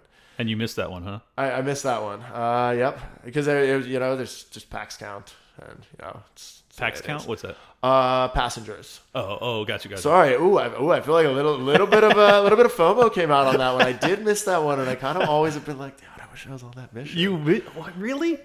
Yes, and I think that's that's a very interesting concept to unpack right now. Yeah, let's do I, it. I do, I do. I missed that. Like, I wish I was on that mission. You want to be as And- close to the danger as possible, huh? I don't think that's what it was. I think it uh, it's the shared experience. Okay. Um, and I mean, there's a there's a lot more to say about it, and that I can I can only now like look back. I would not have been able to define that for you like six months ago, a year ago, two years ago, let alone like in a moment. Um, Yeah. Then it would have just been like, yeah, like I wanted to be with the team. You know, it's it's cool, but it was definitely like it's it's after the fact, and it's like making it through those things, and then being like, ooh, this gives me like a new appreciation for everything. Um, I only realize that now because you know like we haven't gotten that far into this, these all these stories, but Sure. like you know, some later I did not miss out on some experiences that Yes. uh, are very similar. Um, and so yeah, I think I, I do. Uh, Okay. yeah, that's definitely, I, and I think that's a, probably a common theme in the military that's really not spoken out about a whole lot. Is like really missing out on the wild things like combat Yeah. because it sounds you know it sounds very very strange and like It, I mean, it's it's odd, but it, it makes sense when you consider the fact that you've been with these guys for so long. It's like, yeah, I would want to, I would want to not just be there for them, but also for the shared experience, like you said, so I could talk to them about it after the fact. Because otherwise, the guys get back and they're all shooting the shit about it, and you're like, I wasn't there. I can't exactly talk about it. you, You, know? just nailed it. Yeah, um, but I mean, from from a survival instinct, for me, I would just be like, "Thank God I wasn't on that fucking helicopter," you know, because I mean, rounds came through, RPGs came through. It's like, yeah, but I mean, uh, like at that point, I, I again, I, I make sure like I don't want to speak for everybody's experience, but like I, uh, all of those experiences in the military, I was very much at a point where like, and it, it makes it interesting these days. I was very much at a point where like the mission was first. Yeah, it didn't, it didn't really matter. Like it was, it was just, it was cool. Like I didn't really, I didn't have a whole lot back home. I partied between deployments. Um, at that point, like my, my childhood is interesting childhood, but I like I had a lot of substance abuse as a kid. You know, I got into that at an early age. So so you definitely lied on that application. ah, I mean, imagine that. Um, um, so so you were? Did you? Were you religious? I was as a child, uh, definitely as a child. Um, I grew up in the church. Uh, kind of divested from that when I probably like left home and joined the Marine Corps, and really haven't. Well, I, I meant it more in the sense that, like, oftentimes, especially when you're in combat, it would seem as if it would be very appealing to believe that there's an afterlife. Ah, I You- see. you know what I'm saying? Yep, Like- yep. No, you, I can't say that ever got me. okay. Um, I think, and, and this one is is where like I, I can say this is particular to me, and, and I don't want to anybody to get this confused with general like military. Um, I was very much in a like I didn't think I was gonna make it out of the military. I, I joined that just to go to go do something worthy, Interesting. and Did, and did was- that? Did you go into the military with that feeling, or did I, it, I, did did, I did, it? but it wasn't. It kind of grew over time. It, it wasn't. That wasn't my initial. Um, I, I think, again, interesting thing to look at in, in childhood is kind of some of the truths we tell ourselves and the way they they grow into these things as adults. And I think that grew into this very much. Let's go to war, and if that's how we burn out, you know, if that's how we go out, that's a, great way to go out. You know, Wow. which is which is wild in saying that now. You know, Yeah. because it's because it's not like it's not. And and ever please, like anybody out there listening to me, like that, that is not. I don't want to, to glorify that because it's not. It's great to go and come back and like live life and. for sure? but but, uh, but at I that time super appealing. You know. I, I totally understand the perspective though, because it seems as if, especially if you're not religious, it would almost be a benefit to have soldiers that are like they're okay with that. They're okay with that reality. I'm not saying broadly, uh, but I'm saying as a as a commander, I'd be like, yeah, I want my guys to be fucking ready to do whatever I say. So it would be a benefit to the military to have people with that mindset. It seems. It is. It definitely is. Um, and you know i think i think that's that's all like that's all intertwined into the training into like you know you know for lack of better terms you, you know whatever whatever brainwashing i don't want to use that aggressively but you know I've, I've heard that- it, I've heard it described that way from a lot of a lot of vets though. They they do feel uh, you know that they come they come out of it a little bit not brainwashed per se, but I've I've heard them use that term specifically. So oh man yeah Indoctrinated, I don't know. Whatever whatever. No, no, I, I, I, I, I like those words because they they give people an idea. I think they're they're strong words. because I think for the the civilian population, it's it's helpful to understand the mindset, you know, because we it's so hard for me to wrap my head around it. So I'm always trying to better understand the soldier's mindset, and it makes sense that obviously boot camp would try and remove your fear of death, try and remove your your uh, you know fear of harming others. Everything else that like you're kind of taught as a child not to not to do like Totally. don't die don't kill people you know like- Totally. so the military kind of has to break that from you. Yeah, I, I think now that because I, you know, I, I, I, I particularly and don't enjoy. I kind of by by circumstance have had to go back, kind of unpack like how. Right. How much did the military do things to my brain, and how much was in nature versus nurture growing up? You know, we, we haven't really It's hard. for, it's for hard to everybody say. out there. Clint knows me like like quite well, and knows there's you know I have a variety of mental health issues that could or could not have been from the military. So, but the positive side of that is is I think a lot about these things, um, and I think that the the easiest way, and I don't want to minimize, and again, critics out there are gonna eat me alive for it, but kind of think of it as when you join the military. Like if you think of it from like Maslow's standpoint, if you know about hierarchy of needs, Sure. like it starts to take care of a lot of those for you immediately. Um, and and then they take you and they really do it. Whatever whatever form of boot camp you go to i'm sure yeah, i can't speak for any of the other services. I can only speak for marine corps boot camp but i would assume there's there's a degree of like kind of shake your steam a little bit kind of shake like what's your you know what do you particularly think of as normal. But then also the reward system is like it's great if we really if i really like unpack it like you go from society right now, and I mean, I, we could we could talk about this a lot, uh, where it's very difficult to find belonging, where significance is hard, especially now as we talk about new generations right now. Yep. Everything's virtual, like a real life accomplishment. Like you know, these are these are these are things that are now becoming like not not so commonplace. Yeah, they're fleeting, and and they're yeah they're. I think it's funny because there's been entire generations uh, historically that had the same purpose. You know, the World War II one guys, they the they're even considered the greatest generation because of what they did and, and how what they went through. So it makes a lot of sense, and particularly with modern civilization, with like you were talking about with electronics and whatnot. Um, and then also the kind of the coddling of kids and everything where there's they've removed so much of achievement so that it really it does i think particularly for men i just speaking for myself it it creates a void in that societally we used to have kind of these metrics by which men could uh you know not just not just drive towards but also be like acclaimed for you know? Like Yep. a- and now people don't really look at being a father the same way that they used to so that's not that's not as um as much of a milestone.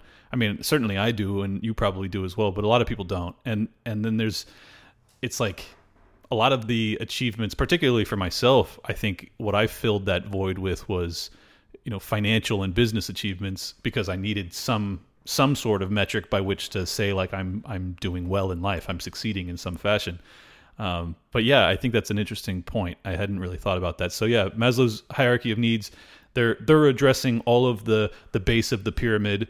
Um, so and and then to be honest like the further kind of the, the further and further you, you get up in the military and if you if you start to like you know get into some technicalities and specialties and get surrounded by like-minded people like you really can like you can kind of hit the top of that pyramid um, especially you know somewhere like special operations community right? even without women, seems like the pyramid would i be know i know right yeah the pyramid would be worthless if there's no ladies there. But oh man, yeah, that's that's a whole other whole other topic of stories from deployments. uh, but but no, I mean, in all honesty, I think that's uh that's it's one of the things that I only now realize since I have some distance that really makes it difficult getting out of the military. Um, and I think especially for individuals who have like really invested in it or been in for a while or been surrounded by individuals who you know who they have very close ties to because once you get out, it's it's very confusing that all of those needs, and if you if you don't if you don't understand them and you don't see it for what it is, like all of a sudden there's just a lot missing, A ton. and I think that's where The whole foundation, basically. yeah, and I think we, we're getting there on like understanding what that means, but but it's you know it, it, it leads to people like it manifests in such strange ways that then then we start like, using words like you know brainwashing and like and it's like what, what they did you know to a point, Yeah. But it's also just it's just hard you know it's just Yeah. it's just the way it is. Well, it's it's interesting because you know Nathan, I think, has even experienced some of what you're describing, and I don't think he was ever in combat. So it was it. There is something to be said just for the the uh, the kinship and the familiarity and the structure. Like once that's all removed, there's a lot. There's a lot that you have to then take on your shoulders, and maybe even it. Even though you're like accustomed to risking your life, it could be even harder just to live a normal life. You know. Yeah, I think uh, you bring up a kind of this, this great point of kind of relativity on on stress and like life things. Um, and I, I think again, it's it's kind of one of the misunderstood things among veterans, not not among veterans, but kind of from the outside looking in on veterans, is like everybody's kind of event stress, for lack of better terms, is is different. Like their their stress level for different kinds of events. Sure. Um, and and where that starts to get skewed is like we said, like somebody who has been in the military for their entire life, and you know has kind of never really ventured out to doing something like say like buying a house, and now has gotten out of the military and is now maybe you know they, they've retired. So now you're talking about somebody who's like maybe they're mid fifties, you know, Sure. but they've always lived on base. They've always lived base housing, but they've been to combat ten times now because they're they're mid 50s. Like I have friends who you know they've, they've literally done 11, 12 deployments. So like these guys like gunfight easy day. You know that is that is their life. Oh my god. Buying a house, Big deal. crippling anxiety. Yeah, like yeah. oh my gosh. But you from the outside looking in, it's this grizzled war veteran, and you're like, but you like you you can't get out of bed to go buy a house.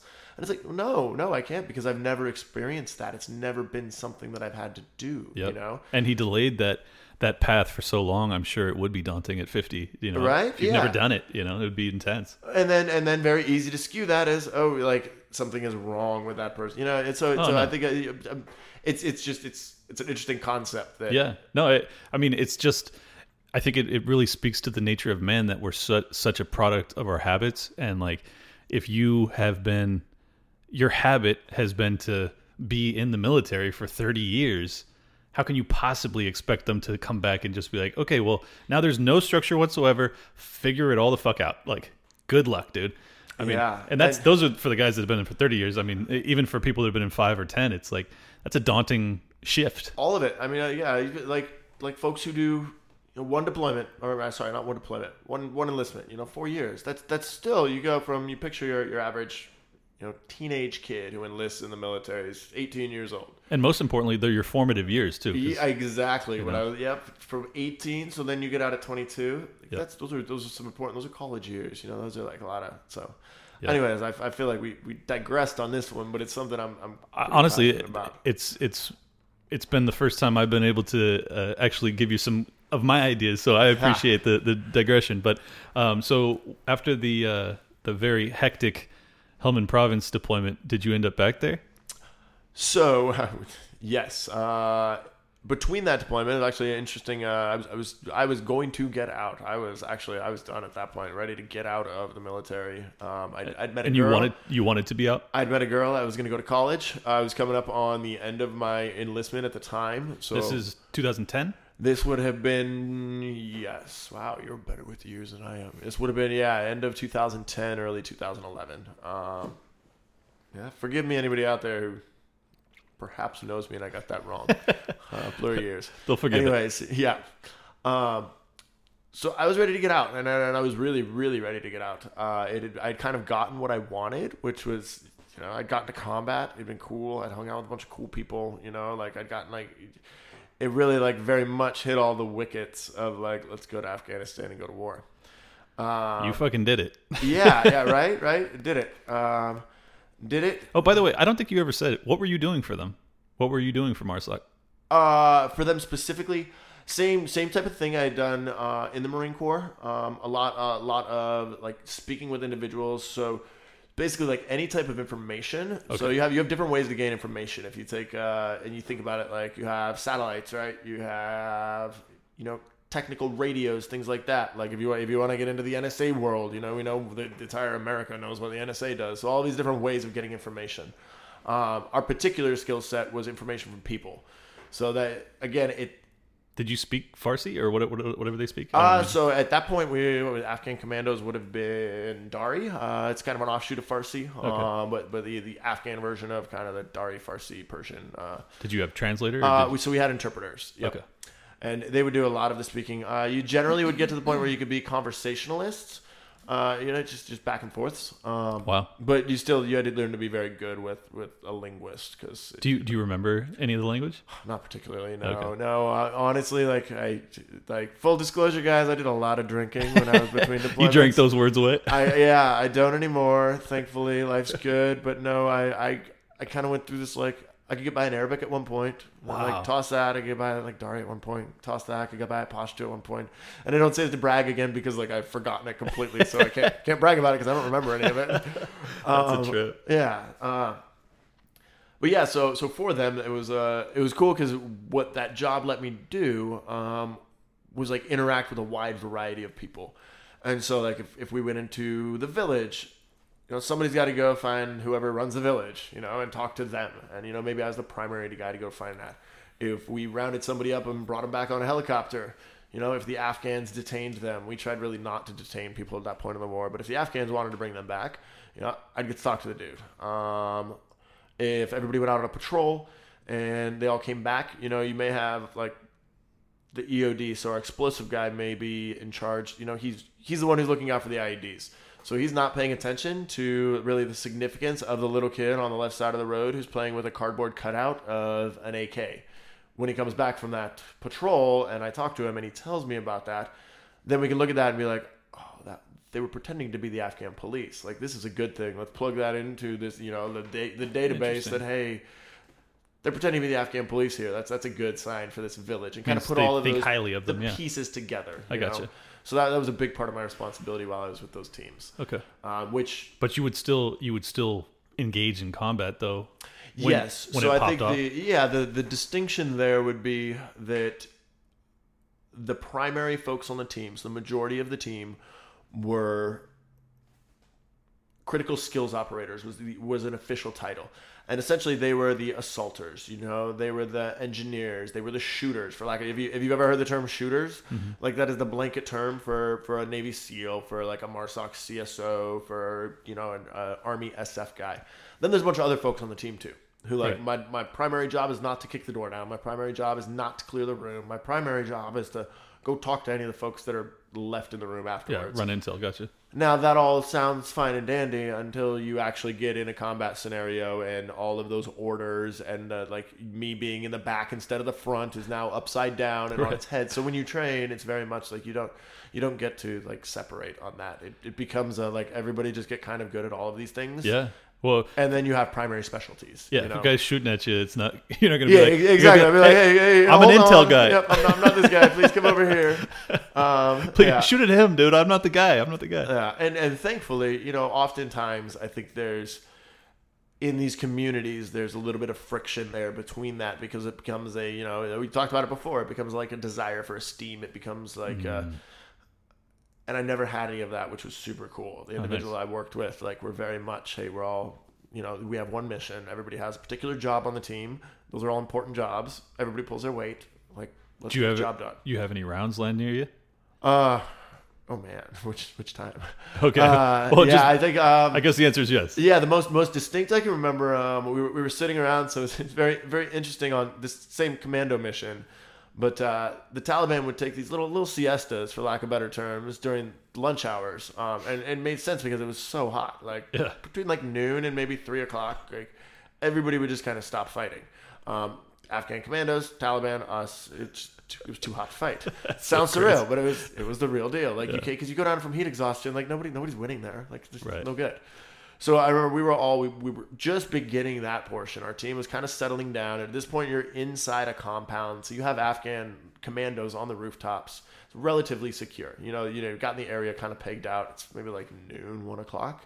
So you think everything's gonna calm down. So we're all sitting, sitting in this little semicircle, and I remember looking at Team Chiefs, looking around, and everybody. Next thing you hear, boom, and it's dust, and it's nothing but dust. Shit. And we all look around, and you kind of start seeing each other's faces, and then you look up at the ceiling, and so it's this mud ceiling, right? There's a hole in it, and there's sunlight coming through, and there's dust everywhere in the room, and we all look at each other, and then it kind of clicks in everybody's head, Is that like, a mortar? Ooh, we just got a mortar. A mortar just landed on us. Taliban had not put it on delayed fuse. If it had on delayed fuse, it goes through the roof. It lands in the middle of all of us. So that's the first thing that goes through your mind is like, yes, it wasn't on delayed fuse. That was a mortar. It's on the rooftop. So then you kind of look around at everybody in the circle.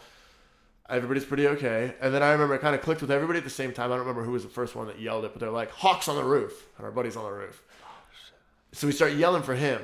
And next thing you see this head poke down, like in the dust. And he's like, whoa! That was close, man. Oh. Hit between one of those little, like, you know, those divot things on the rooftop. Oh, We're like, my- and you know, things I was talking about Yeah, earlier, yeah, like, yeah. Hit between one of those. So didn't really do that much damage. He's on the rooftop when this mortar. Did it hit. blow up? Oh yeah, it blew up, blew up on the rooftop. So when, it, when I say delayed fuse, let me actually let's let's rewind that. Sure, sure. So the way a mortar works, when we talk about mortar, for anybody there that it really is to clarify what a mortar is, it's basically like a grenade that you drop in a tube that has a charge on it that then shoots it up in the air and then it comes down on top of things. So it's like a giant water balloon dropping down from the air into something and then exploding. Now you have two ways you can arm that. You can My, arm my it- concept has always been that it blows up on impact, so it sounds like there's two options. There's there's two ways, yeah, two ways you can arm some of the variety of rounds, and you could put them on delayed or you could put them on impact. Delayed, what delayed do, then do is it hits the rooftop. A second after it hits the rooftop is when it explodes. So it gives the time to actually like break through the rooftop, Wow. and then it would explode. So delayed fuse goes through the roof, explodes right over top of the team or the element, the people we had there. Yeah. Not delayed fuse, explodes on the rooftop. We all kind of laugh about it afterwards. Um, so the, yeah, so so so our buddy peeks his head down, but it's even more surreal because he peeks his head down now. He's you know he's yelling, he's okay. So we're like, yes, everything's okay. Like the guy on the rooftop, all the commandos are okay. Mortar just hit us. It's cool. And then we look around and like, where's the? Do-? We look at the doc, and our doc, you know, the guy who's supposed to be, is across the way, and he's still sleeping because it's like hit the noon siesta time. He's sleeping in another room. Oh my Just God. right through all of this. wow. And so we go over to him, we wake him up, we let him know, like, hey man, if that was on delayed fuse, like all of us just got hit with a mortar. Guy on the rooftop's okay. Like, He's like, why'd you wake me up? yeah, it's like, so everybody's okay. It's like, cool, man.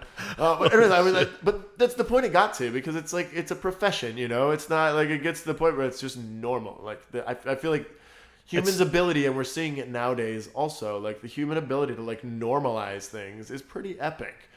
And that just sure. became like it just became life. Like go out to commandos. It's just unimaginable to me that like that wouldn't be a very I don't know. I would just be so fucking freaked out. like and you're just like, well, we're alive and it didn't do that, so it's no big deal. I would be I would be thinking about that for years after.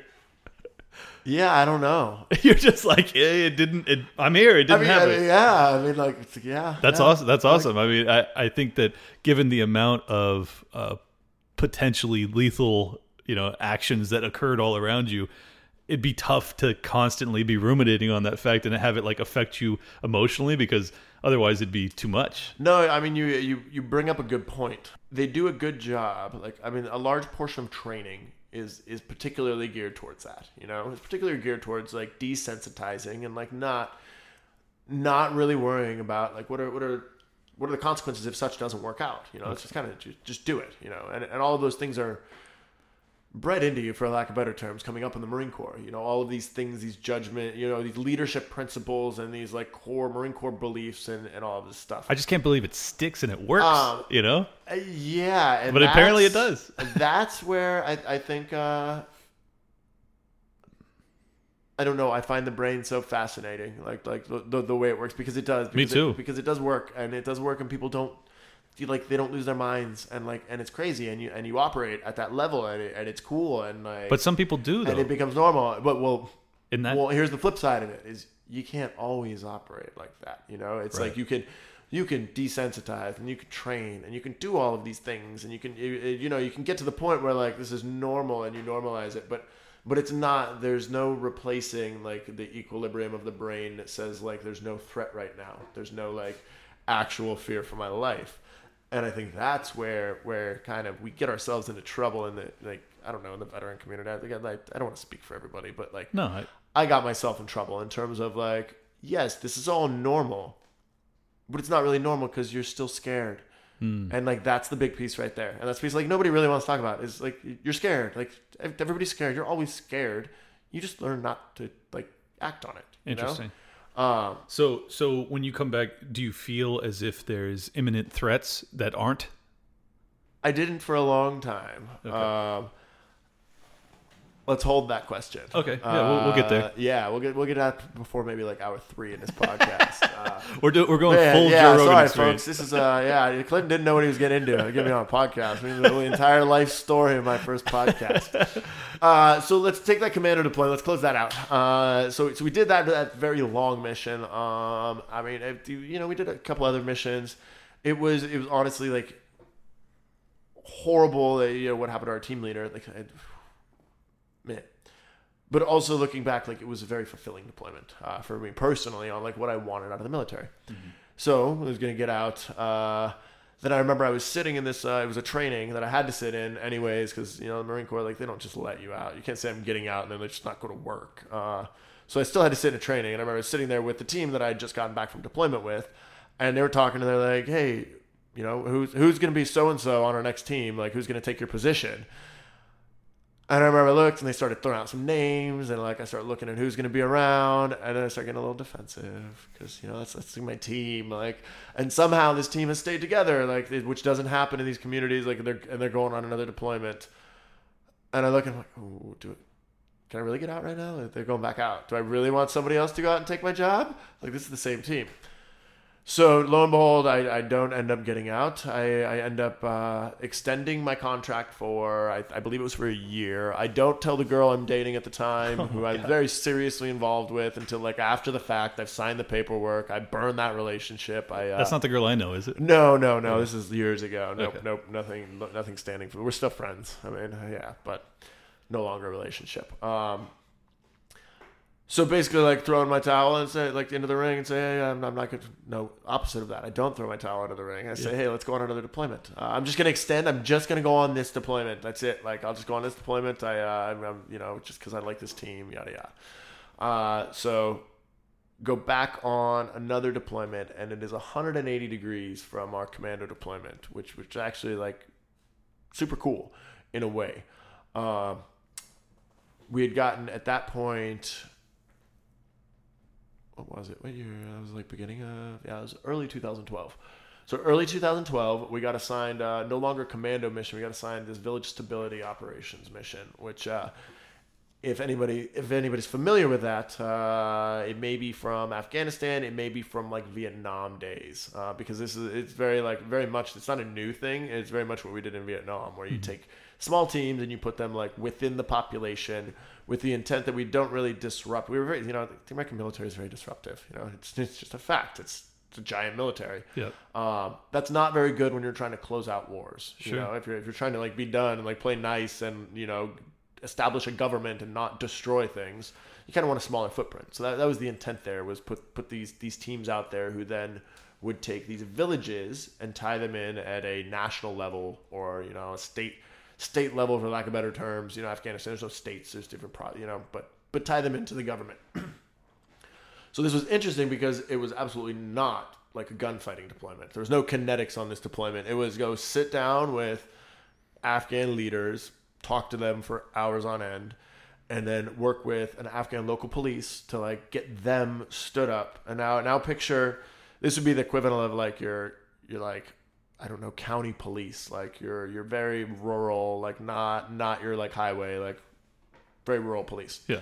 Uh, so stand up a police force who would then be able to protect the town. So so not a gunfighting deployment. Sure. Um, very cool because our team was kind of done gunfighting at that point. Like we'd had a lot had a lot of gunfighting in the previous deployment, and it was like let's do something different. Um, and we were very very successful. Uh, we were Oh, very great. successful because we didn't want a gunfight. Yeah. Uh, we wanted to train the Afghan police. We wanted to like work with the leadership. We wanted to work with the village. You were the right guys for that job because you were like, we want peace. yeah, I mean, it, was like really, like yeah, again, like our whole team kind of hit the stride, and it was uh, we were very, very successful. Um, very, very successful. Like one of the most successful teams in Afghanistan, I'd say at the, at the current time. Awesome. Uh, yeah, and then then everything fell apart. Um, so it's a very successful team. Uh, so successful that you know I, I don't know. We've we've gone back we've unpacked it a thousand times. I don't know if it was because of our success or what it was, but one of our uh, one of our Afghan police either with the Taliban's assistance, not with the Taliban's assistance, committed what was called a green on blue um, on our team, and and what that term means is it's where one of one of what is assumed to be like the Afghans who are on your team, so per se like the An ally. army, the police, yes, an ally for lack of better terms, Yeah. then turns their gun and, and you know betrays whoever they're working with. Uh, horrible situation. Uh, we lost three team members. Um another one was and you- you critically there, wounded. Um, yes, I I, uh, I was I was personally involved in that attack. There were there were you know a limited number of us that was involved in the actual event, um, and I was the only one that made it out without without getting injured. Um, Were you were you armed? uh, I I was armed, um, but it was a very. I mean, it's interesting with without completely like unpacking it and divulging a lot of a lot of information that I don't know if I'm I'm really comfortable putting out in a public Yeah, it's yet. fine. Uh, it was kind of like I remember in the days following it, we all looked at each other and we're like, we kind of just got to admit that like absolute worst case scenario happened on this. Yep. Um, like all of the stars aligned, just for the wrong team. Yeah. Uh, and and what ended up happening was this individual got got into our base at uh, you know an hour when nobody was really ready for it, um, and and Was really caught us completely off guard. Yeah, I mean it was early early morning, Okay. totally off guard. Uh, and yeah, it just ended very poorly. Yeah. Um, Were were you firing? Can can I ask that? uh no, no, I, I actually I did I did not fire. I was fired at. Um, I was not comfortable firing in the specific moment. Um, and then and then after it was really not an opportunity. Yeah. Uh, just just the way it played out. Um, yeah.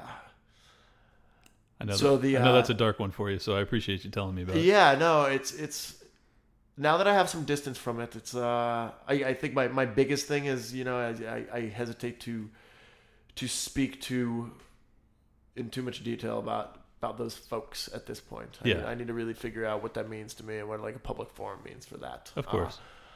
but the cool thing, um, if there's any cool thing, you know, you, I, you got to find some good out of out of all the bad. Is that our, our team responded very well to that. Um, you know, we, we effectively got decimated that night. You know, a team of less than thirty people. You know, you lose three people. That's by definition of the word. You've Yeah. lost you know, more than ten percent of your team. Yep. Um, and you would think, and and every stereotype of all of these events mean like, hey, suns up, guns up. Like let's uh, let's cause some hurt and discontent because we just lost some individuals. Uh, and our team was super cool. We did not do that. Uh, they actually like kind of locked it down and uh, and continued on with the mission. And That's incredible. and yeah, it was it's a cool story, and I, I want to figure out the right way to tell that one. Um, so I'm I'm gonna kind of like leave it at that on that one. Uh, That's fair. because it, it is it's a very cool story but i, I don't want to do it disservice um, the unfortunate part of that is you know fast forward nine months down the road and you know that that same area that that had been doing so well and you know individuals had given their lives for we uh you know, U.S. tanks are rolling down the street, and it is no longer like it's no longer even a contested area. It's no longer a spot that really has any government. You know, it's it's right back to Taliban control, and I think that's that's really like if we distill all of that stuff down to like what's what's like what stands out to me. Sure. It's like, hey, you know, what's how do we not do that again? You know, how do we not like go go if like, you're gonna get make that- ourselves dug in a hole like that? Because you know, I could I could say like all of us gave our absolute best for you know for for that ground, Of course. and then to not you know not have it a couple months later. Yeah, it's like for what at that point? I mean, Yeah. do was it a was it a change of command in the higher ups that changed the uh, the desire to maintain it, or do you know? No, uh, I mean it, it it is just the the chaos that we call war. Okay. and like that they again some people may call that a cop out answer but it's like there's no and, and trust me like I, I sit down and i go back and i've you know a disclosure like you know clint knows a lot of my history for for the folks out there but you know i i have worked my way from you know a, a very severe substance abuse problem that covered up a very severe ptsd problem that you know, has led to a variety of other manifestations. So this is not like this isn't a topic that I haven't given a lot of thought to. Of course. And uh, you know, I, I don't think you can really go back and unravel to one specific thing. I think it is it is it is a society thing, and it's a you know it's an American learning experience, and it, and that sounds so horrible because you know it's it's lives lost and it's you know blood shed and it's like it's it's wars fought. Um, but I think it's growing pains because like our country is not relatively speaking, we're kind of ch- child and you know the rest of the world, and Yeah. we kind of like threw our weight around for a while, and and we kind of are realizing, oh, maybe that wasn't so cool. Yeah. I think at this point. So I don't know. I, I there's a there's this term in in a lot of the mental health worlds, and it's called radical acceptance. It's also uh, you know in a lot of the, the meditation worlds, and now now we're kind of digressing from from my military, and people are getting a different side of me, but. I think it's It all kind it's all important. Yeah, it's it's kind of where you get to this point where you're just like, hey, that's that's just the way it was. That's Mm-hmm. just the way it is. That is, and but it's not a justification. It's just like, let's do better. Mm-hmm. No, let's do better. Let's stop like pointing the fingers. Like, let's do better now. Yeah. And it's kind of where I have to be. Yeah. Like, Man. So intense. so that so that was that deployment. Uh, and and It- uh, just real quick, is the the primary um, kind of like the locus of the PTSD? Is it from that event? yes, I would say that's that is the the primary driver. Um, Yeah. I think that the interesting, not interesting. I, I use that word very broadly, like so everybody knows out there. I'm I'm I'm quite good at stepping back and being objective about things, but I think sometimes it makes me sound like I minimize things. I don't I don't minimize any of them, but uh, where are they going with that one? I don't know. um, I was asking if if the uh, that particular event is the main. Ah, yes, okay. that's where we're going with. Yeah. That it it was, but I think uh, I, I didn't. It's compounded by a lot of things, um, and and I think where where when we throw out the word PTSD, I mean, like let's unpack that for a minute. Post traumatic stress disorder. You know, that's it's such a broad term that uh, I, I think what I have found difficulty is in you know we've we've gotten real good at talking about it, at labeling it, at making it like this thing that is a resultant of trauma in the military. I think where where the broader definition comes in is like what what were you exposed to prior to it? What are your coping skills in life? Like what was your nature versus nurture coming up in life? Like all all of these different aspects that then make it manifest in a really weird way. Yeah. Anyways, get back on point, that was absolutely the locus of, of, of kind of some of that post traumatic stress stuff. I Yeah. think the the kind of what I assumed as much. I just didn't know if it was all that, or if it was also the gunfights, or if it was just the. no, that's that's where I think uh, that was that was the primary driver, but then also just all all of all of this stuff. Yeah. you know, because I came back from that deployment and kind of to to like put it in context. I remember the moment after like all of these, these very traumatic and horrible things happened. You know, when our team got hit, They're like I locked it down, and it was like it was time to go to work. And here's here's the crazy part, and you know this was you know this was eight nine years ago. Mm-hmm. Only now can I really look back and, and and say this, and I still say it with hesitation. But like the moments after that, and like the week and two weeks, months after that were like some very proud moments for me. And i think for the rest of the team if they if if you're able to like take a look through the tragedy and through the chaos um because it really was a time when it was like now now you got to shine. Like you you have to. Like the entire i mean it, it was like it was a big deal. It was a big deal in afghanistan at the time. It was a big Yeah. deal for us. It was and it was like you you don't get to like not be on your best right now because the entire world is looking at you it felt like. Yeah. Well, and, and so, so and then in turn, that's like you just got into the championship game of whatever your favorite sport that you've been playing for your whole life is. yep. Unfortunately, it's for the worst circumstances ever. Right. But and so then I look back, I think there's so many mixed feelings from all of that. Does that, Sure. does that make sense? Yeah, I totally get it. And uh, I'll just speak for myself. I'm I'm proud of you guys for not taking a very base instinct like vengeance and going and getting retribution for your friends because I you know just gut reaction, that's what I would want to do. And I hope that in that moment, given all the work and all the sacrifice that you guys made, that you would, you know, I would be able to do the same thing and and maintain the mission ideal in my mind as opposed to, you know, going out and avenging my friends. So it's it's a uh, it's a heartbreaking story. Um, as I've told you before, I appreciate you telling me about it, and I I'm just I'm glad that you made it. You know, so Yeah, I mean, yeah. It is a story. I, I'm sorry. I'm Oh, it's so- a sorry, story, dude. folks. That was that was an awkward moment for me because I realized like that's that story. Like it, it all just means a lot to me. of course, Um, and and I think you you really hit on something that like the audio like touches on me right now, and and that is in terms of.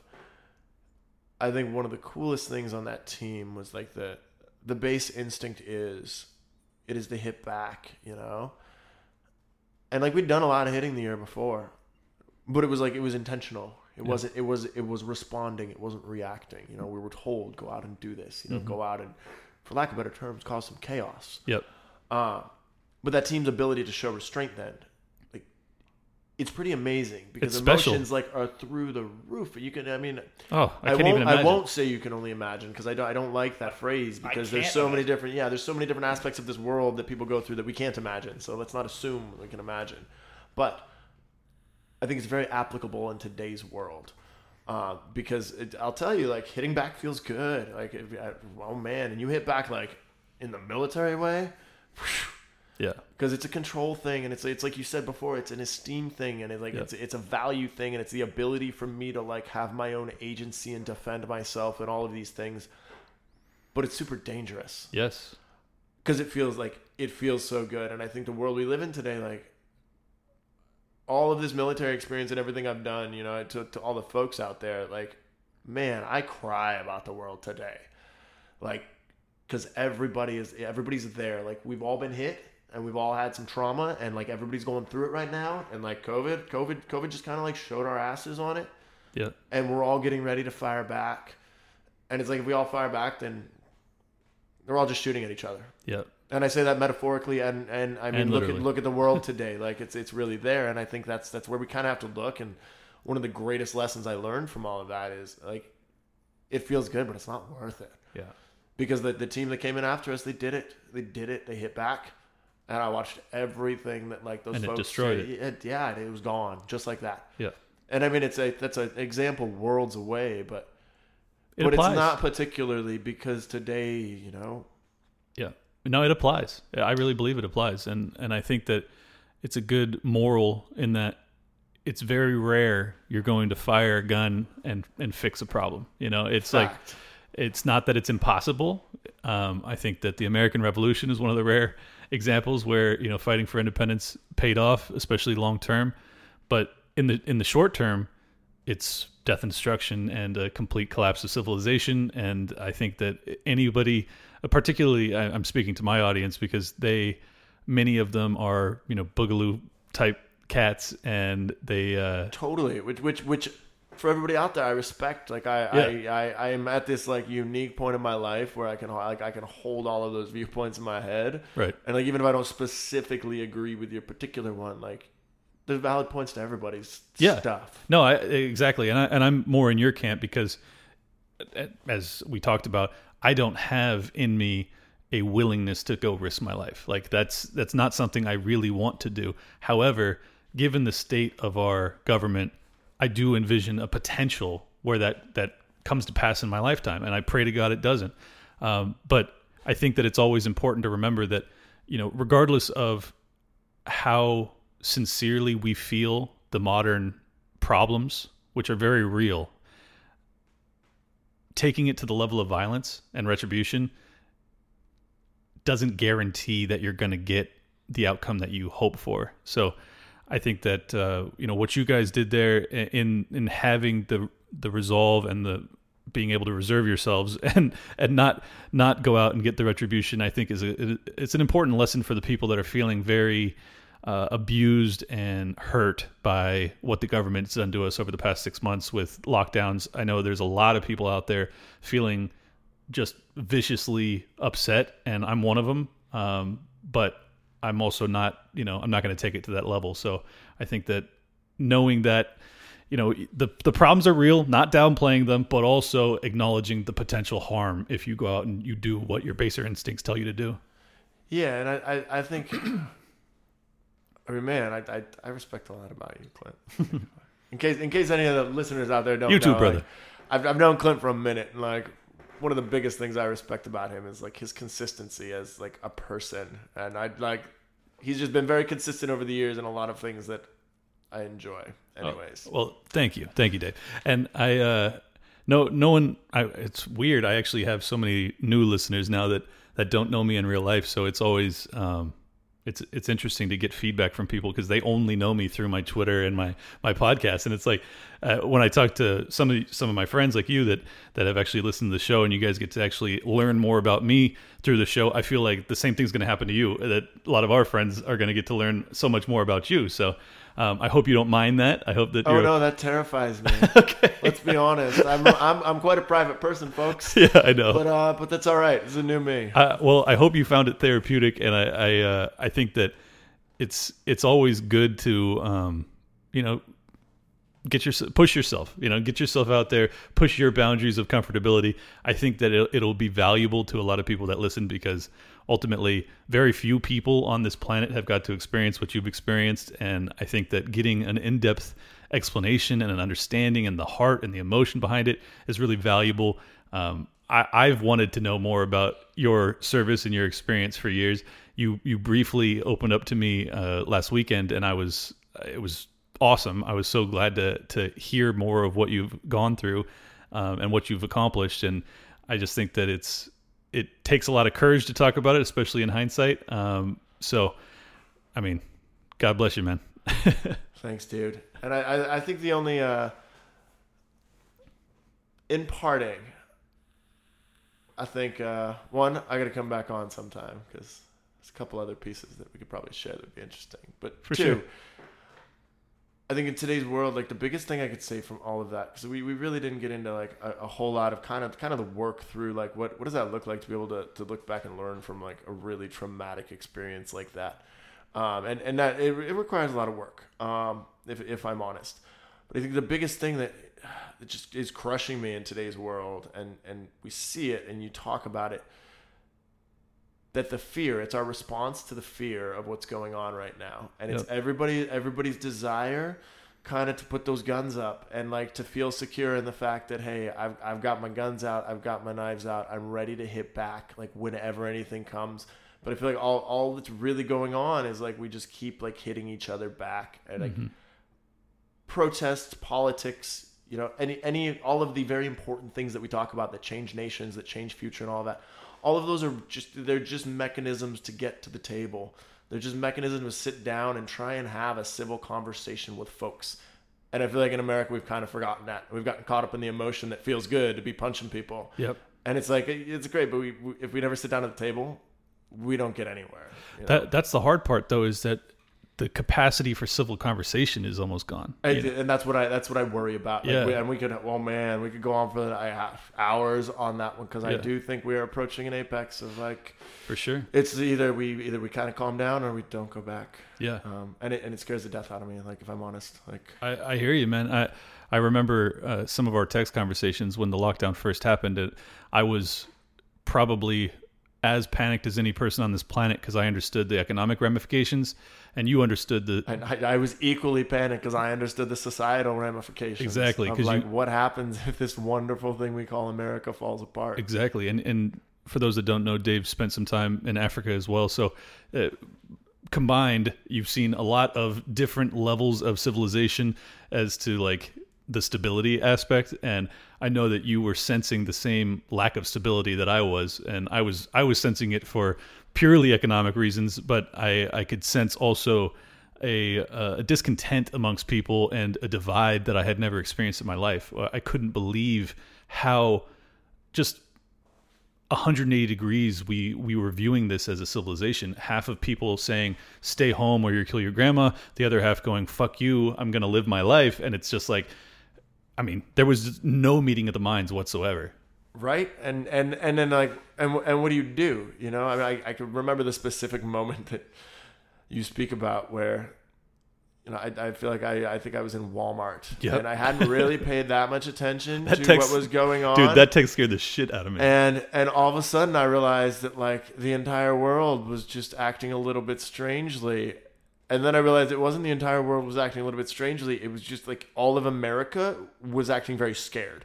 Yep. And I felt like I was walking down the street of somewhere like it, I wasn't in America and and I realized again I've I've done a lot of, you know, it, a lot of self research and self academia. I will never claim to be a professional, not yet. I, I am in the process, but on like fear and what it does to the brain and how people respond and and it was scary because I saw a bunch of scared people around me. Yep. And, and in America, like we haven't really experienced that. We're not really a country that has any kind of societal history of how do we respond when there's this unknown fear and uncertainty and you, you i mean you said how we respond we take sides because Yep. that's what we do right we're american we fight you know we fight but we're taking sides against a non-existent threat you know and not non-existent in the sense that like it's not a threat but in the sense that it's not it's unknown it's invisible it's it's you it's me it's all of us and and you and- also can't take up arms against the virus. So. uh, yeah, and, and and nobody, you know, nobody really like told us what to do either. And America's very used to getting told what to do, honestly, like we are.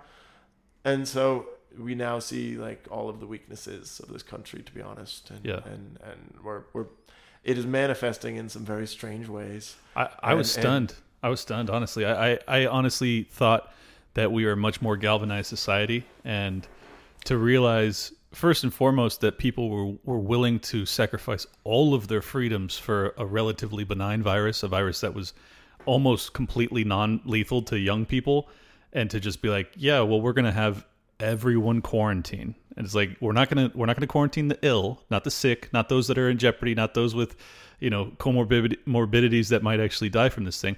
We're gonna make everyone stay home indefinitely, and I was like, uh, America? Hello? Is this still America? And and the crazy thing is like I was willing particularly when they said it was 15 days to slow the spread. I was like, "Sure, 15 days, you got it. No problem." Then they said 6 weeks and I was like, "You know what? That's a little bit fucked up. You still, you got it. I'll stay home." Then they're like, uh, it could be 2022 before we get back to real life. And I was like, fuck you. I mean, and I think, I think you hit the nail on the head when you really talked about the two week moment. And if I if I if I try and be kind of the the bar room, like let's analyze society. At that point, I I think where where you view it is you've kind of broken the social con like contract with with the government. You Yep. know that we assume we have in America and. And I don't think anybody really like the the, the average person who, who hasn't like kind of been through some conflict and some like governments falling apart and things like that. You don't really understand it because it's just it's always been there. You know, it's always been there that Yep. the government will provide me with these things and like these things will happen and I can trust in it and, and it'll be okay. And so I think if if it had been please stay in your houses for two weeks. Here's the plan. You know, we're going to do X, Y, and Z. There's some intent behind this. Your sacrifices are leading towards something. Right. And actually, actually, I, very, I dislike the word sacrifice. We unpack that word. It's like, but your your inconveniences in life, you know, you're giving up of things are, are leading towards something. I think uh, society would, have, you know, American society would have been much more responsive to it. You know, it would have been okay. Yep. Or or the exact opposite. Hey, go the other way and say, hey, we're not locking down. Like you do your things, like protect yourself as you see fit.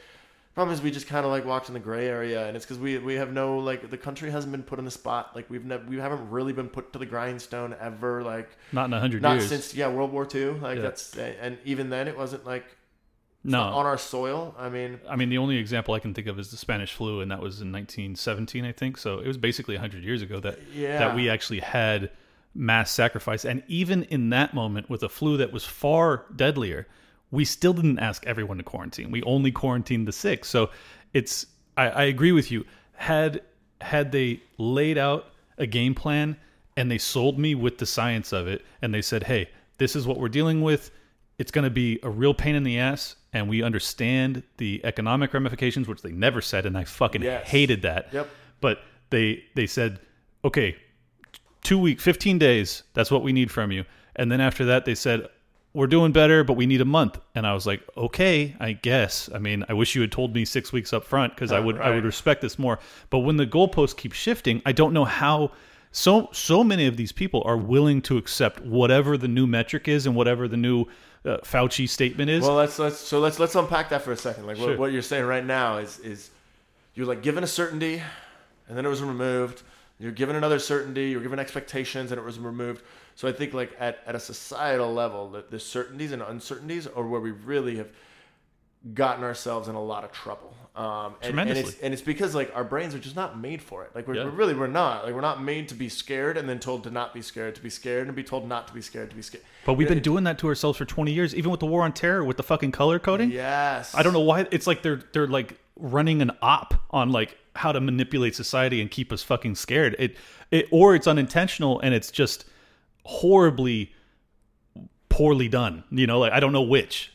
I think we and oh man, and I'm I'm stepping into like the depths of what I don't even understand my own viewpoint on it yet. But like I I think we just we just got something wrong as a society so far. Like there's there's it, well no we didn't even get something wrong.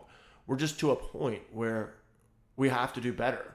Yeah. Like and it's and it's because the combination of you know worldwide communications with you know what's happening with the planet and with resource with all of these things it's it's like it's time where you Yeah. just have to do better Yeah, well, it, the the macro environment has changed so dramatically with the technological revolution that it's like, of course, our our old way of doing things is not going to work perfectly Right. in this new modern society, this technological revolution that we're all all living through, that we're all kind of guinea pigs for.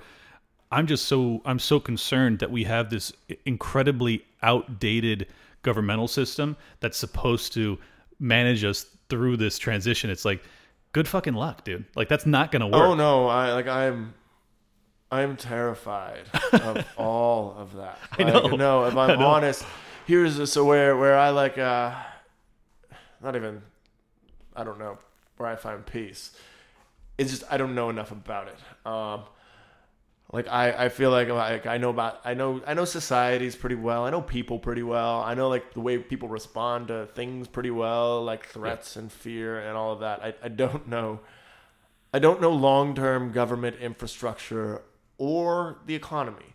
Um and I think I think where we kind of get ourselves in trouble is like we don't really like look at all of these things put together, and Right. we haven't really like in a really long. I, I don't know, um, and now all of a sudden we have all of these new external factors that that flip everything on its head too.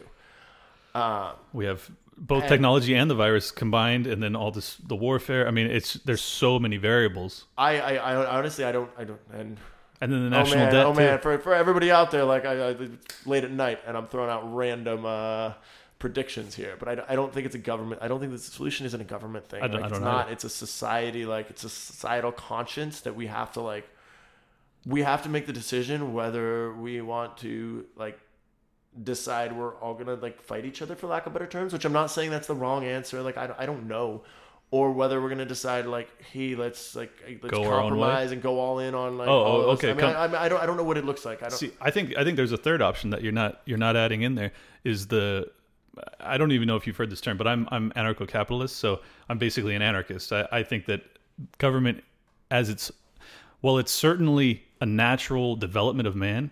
It's not necessarily the most beneficial organization for man. Whereas I think that that respecting the individual, having individual rights, basically the Bill of Rights is a very important document. However, I would like to have it on a on a person by person level where I enforce my own Bill of Rights. You can't take my property. I defend myself, and I think that that's kind of the direction that we have to decide to go in. We have two paths, in my opinion. We have well, three. One, we go the same direction that we've been going, which is not working. We can all admit that. Two, we find some way to, to regalvanize society where we we come together, we have a meeting of the minds. I don't see that happening. However, I'm not going to count it out because miracles happen, you know? And the third option is to say peaceful secession.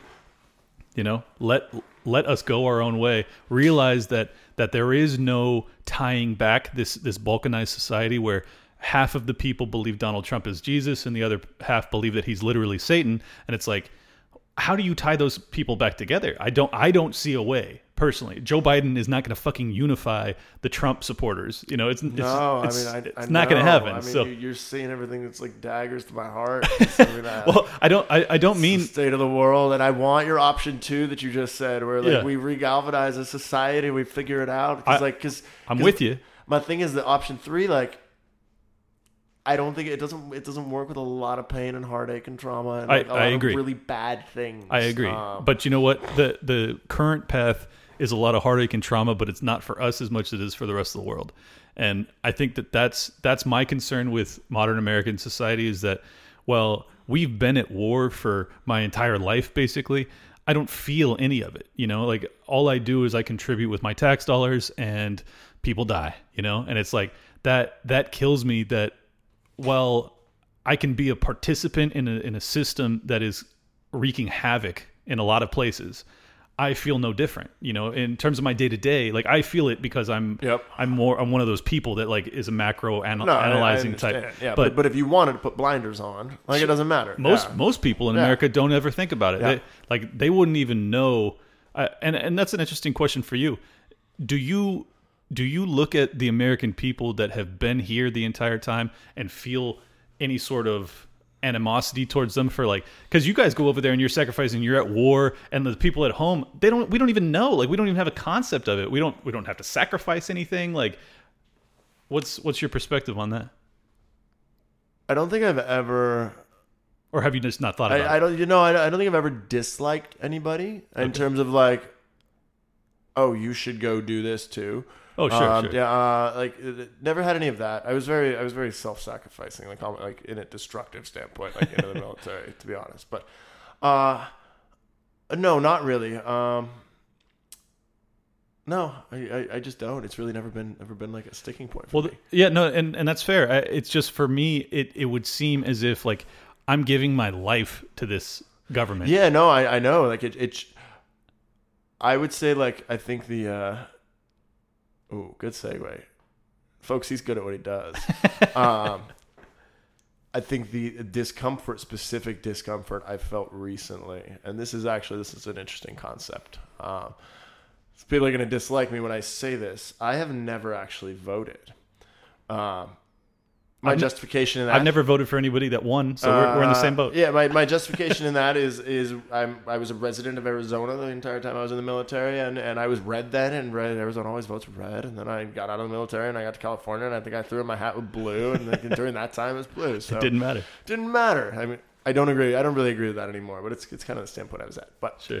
moral of the story now, I realize I kind of always said like, I'll go fight, like I'll go do all of this stuff, like I'll go, you know, because I, I, to be honest, it was like it was an esteem thing, and that's a whole nother like conversation of my developmental and mental health and all of these like you know Sure. self stuff. But moral of it was I, I, I really I trusted America to kind of run itself. I was like, I'll go do this. I'll go like potentially give my life for you because you know there's there people that are smarter than me that are doing this. So I never really took a side, if that makes sense. I was always on the side of America. Yep. You know, and you never need to take a side because America always wins. You know, it's like I love America. You know, America. Yeah. That was that was me in high yeah, school. I feel you. You know.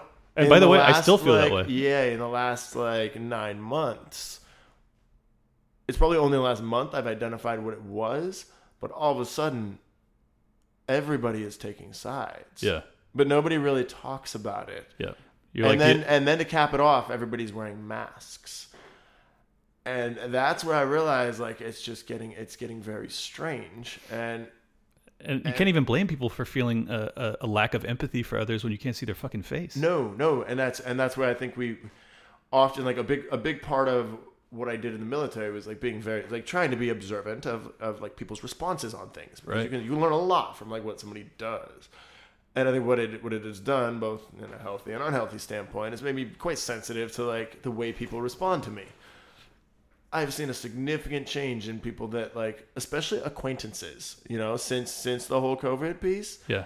and and then obviously with the elections coming up but i think it all just it all fuels and then every other hot topic that has fallen in between then and now that you know we have a new one every like it's bad Yep. uh and all of a sudden, like nobody really wants to talk about whether or not you took side, you, you- which side you're on, because you know it's it's like it's America. and We don't talk about those things. We try and just be nice, unless we're screaming about them. Yeah. like we don't rationally talk about them. So everybody's just kind of been tiptoeing with masks on around everybody Yeah. for a really long time until we finally took all the masks off and we all started screaming at each other. and now we're just kind of like either masks on, like let's tiptoe and not act like this is really affecting the fact that like all of the indicators I normally get from you on like the way we interact are now gone Right. and I can't get close to you. And there's no really like for sure whether it's right or wrong to wear a mask or to touch you or to see you or to be in your presence. All of those things combined just it's it's a shit show for Yeah. people like getting along. Literally. Yeah, and it's it's in my opinion, the country was already on fire just because of the absolute hatred for Donald Trump. And Yes. and the polarization, regardless of what side you're on. I don't care what side you're Exactly. on. You know, the Yeah. polarization of it. We're on fire. like him or hate him, I don't care. The country was on fire because of it, and the the lockdowns and then the mass and everything else in between just threw fuel on it like it, so haphazardly. It's almost astonishing to me that they would allow assume Fauci's exactly right and that everything he said has been the best of his information and he was doing the best he could. It is still so detrimental in this environment. Like I can't imagine not having someone in that room that would say to him, "Hey man, our country's not in a position that we could actually do what you're recommending." Like I it's so bizarre to me that they would allow an epidemiologist to just dictate what everybody does throughout the nation and not have someone in that room to tell him, "Hey, man, can't do that." Like, no matter what we need to do, we can't do it. It'll be too detrimental to to the fabric of society itself. Even if it even if it saves hundred thousand lives, which I don't think that his shit has actually done that, but give him the best count. He said there was going to be two million deaths. There's only been two hundred thousand, even though I think there's only been like twenty thousand. But um, even if you give him all of that credit, it's still, in my view, the long term ramifications of balkanizing this country in the way that they've done by these lockdown policies is going to be far far more lethal than this virus ever could have and that's that's what concerns me so much i wanted to say one thing briefly you said i i never considered um you know running the country i just assumed smarter people than me were doing it I, I have really bad news for you. the people running the country aren't smarter than you and I. I, oh, I they're know. they're really not, and I think that's that's the harshest realization, especially as I've gotten older. And you know, I manage millions of dollars. That's my that's what I do professionally for you know very wealthy people. And what I've realized is like I'm a reasonably intelligent person, but I'm definitely not the smartest person on the planet. What you what you learn about society is that almost everybody's dumb. and and the people at the top are also dumb and everybody's like you can't imagine I can't uh, I can't possibly believe knowing what I know now that having a top down governmental structure makes sense because you just have to pray to God that you end up with some like almost godlike figure that's going to do things for the right reason and not hurt others. And you know it's just it's not it's not going to work.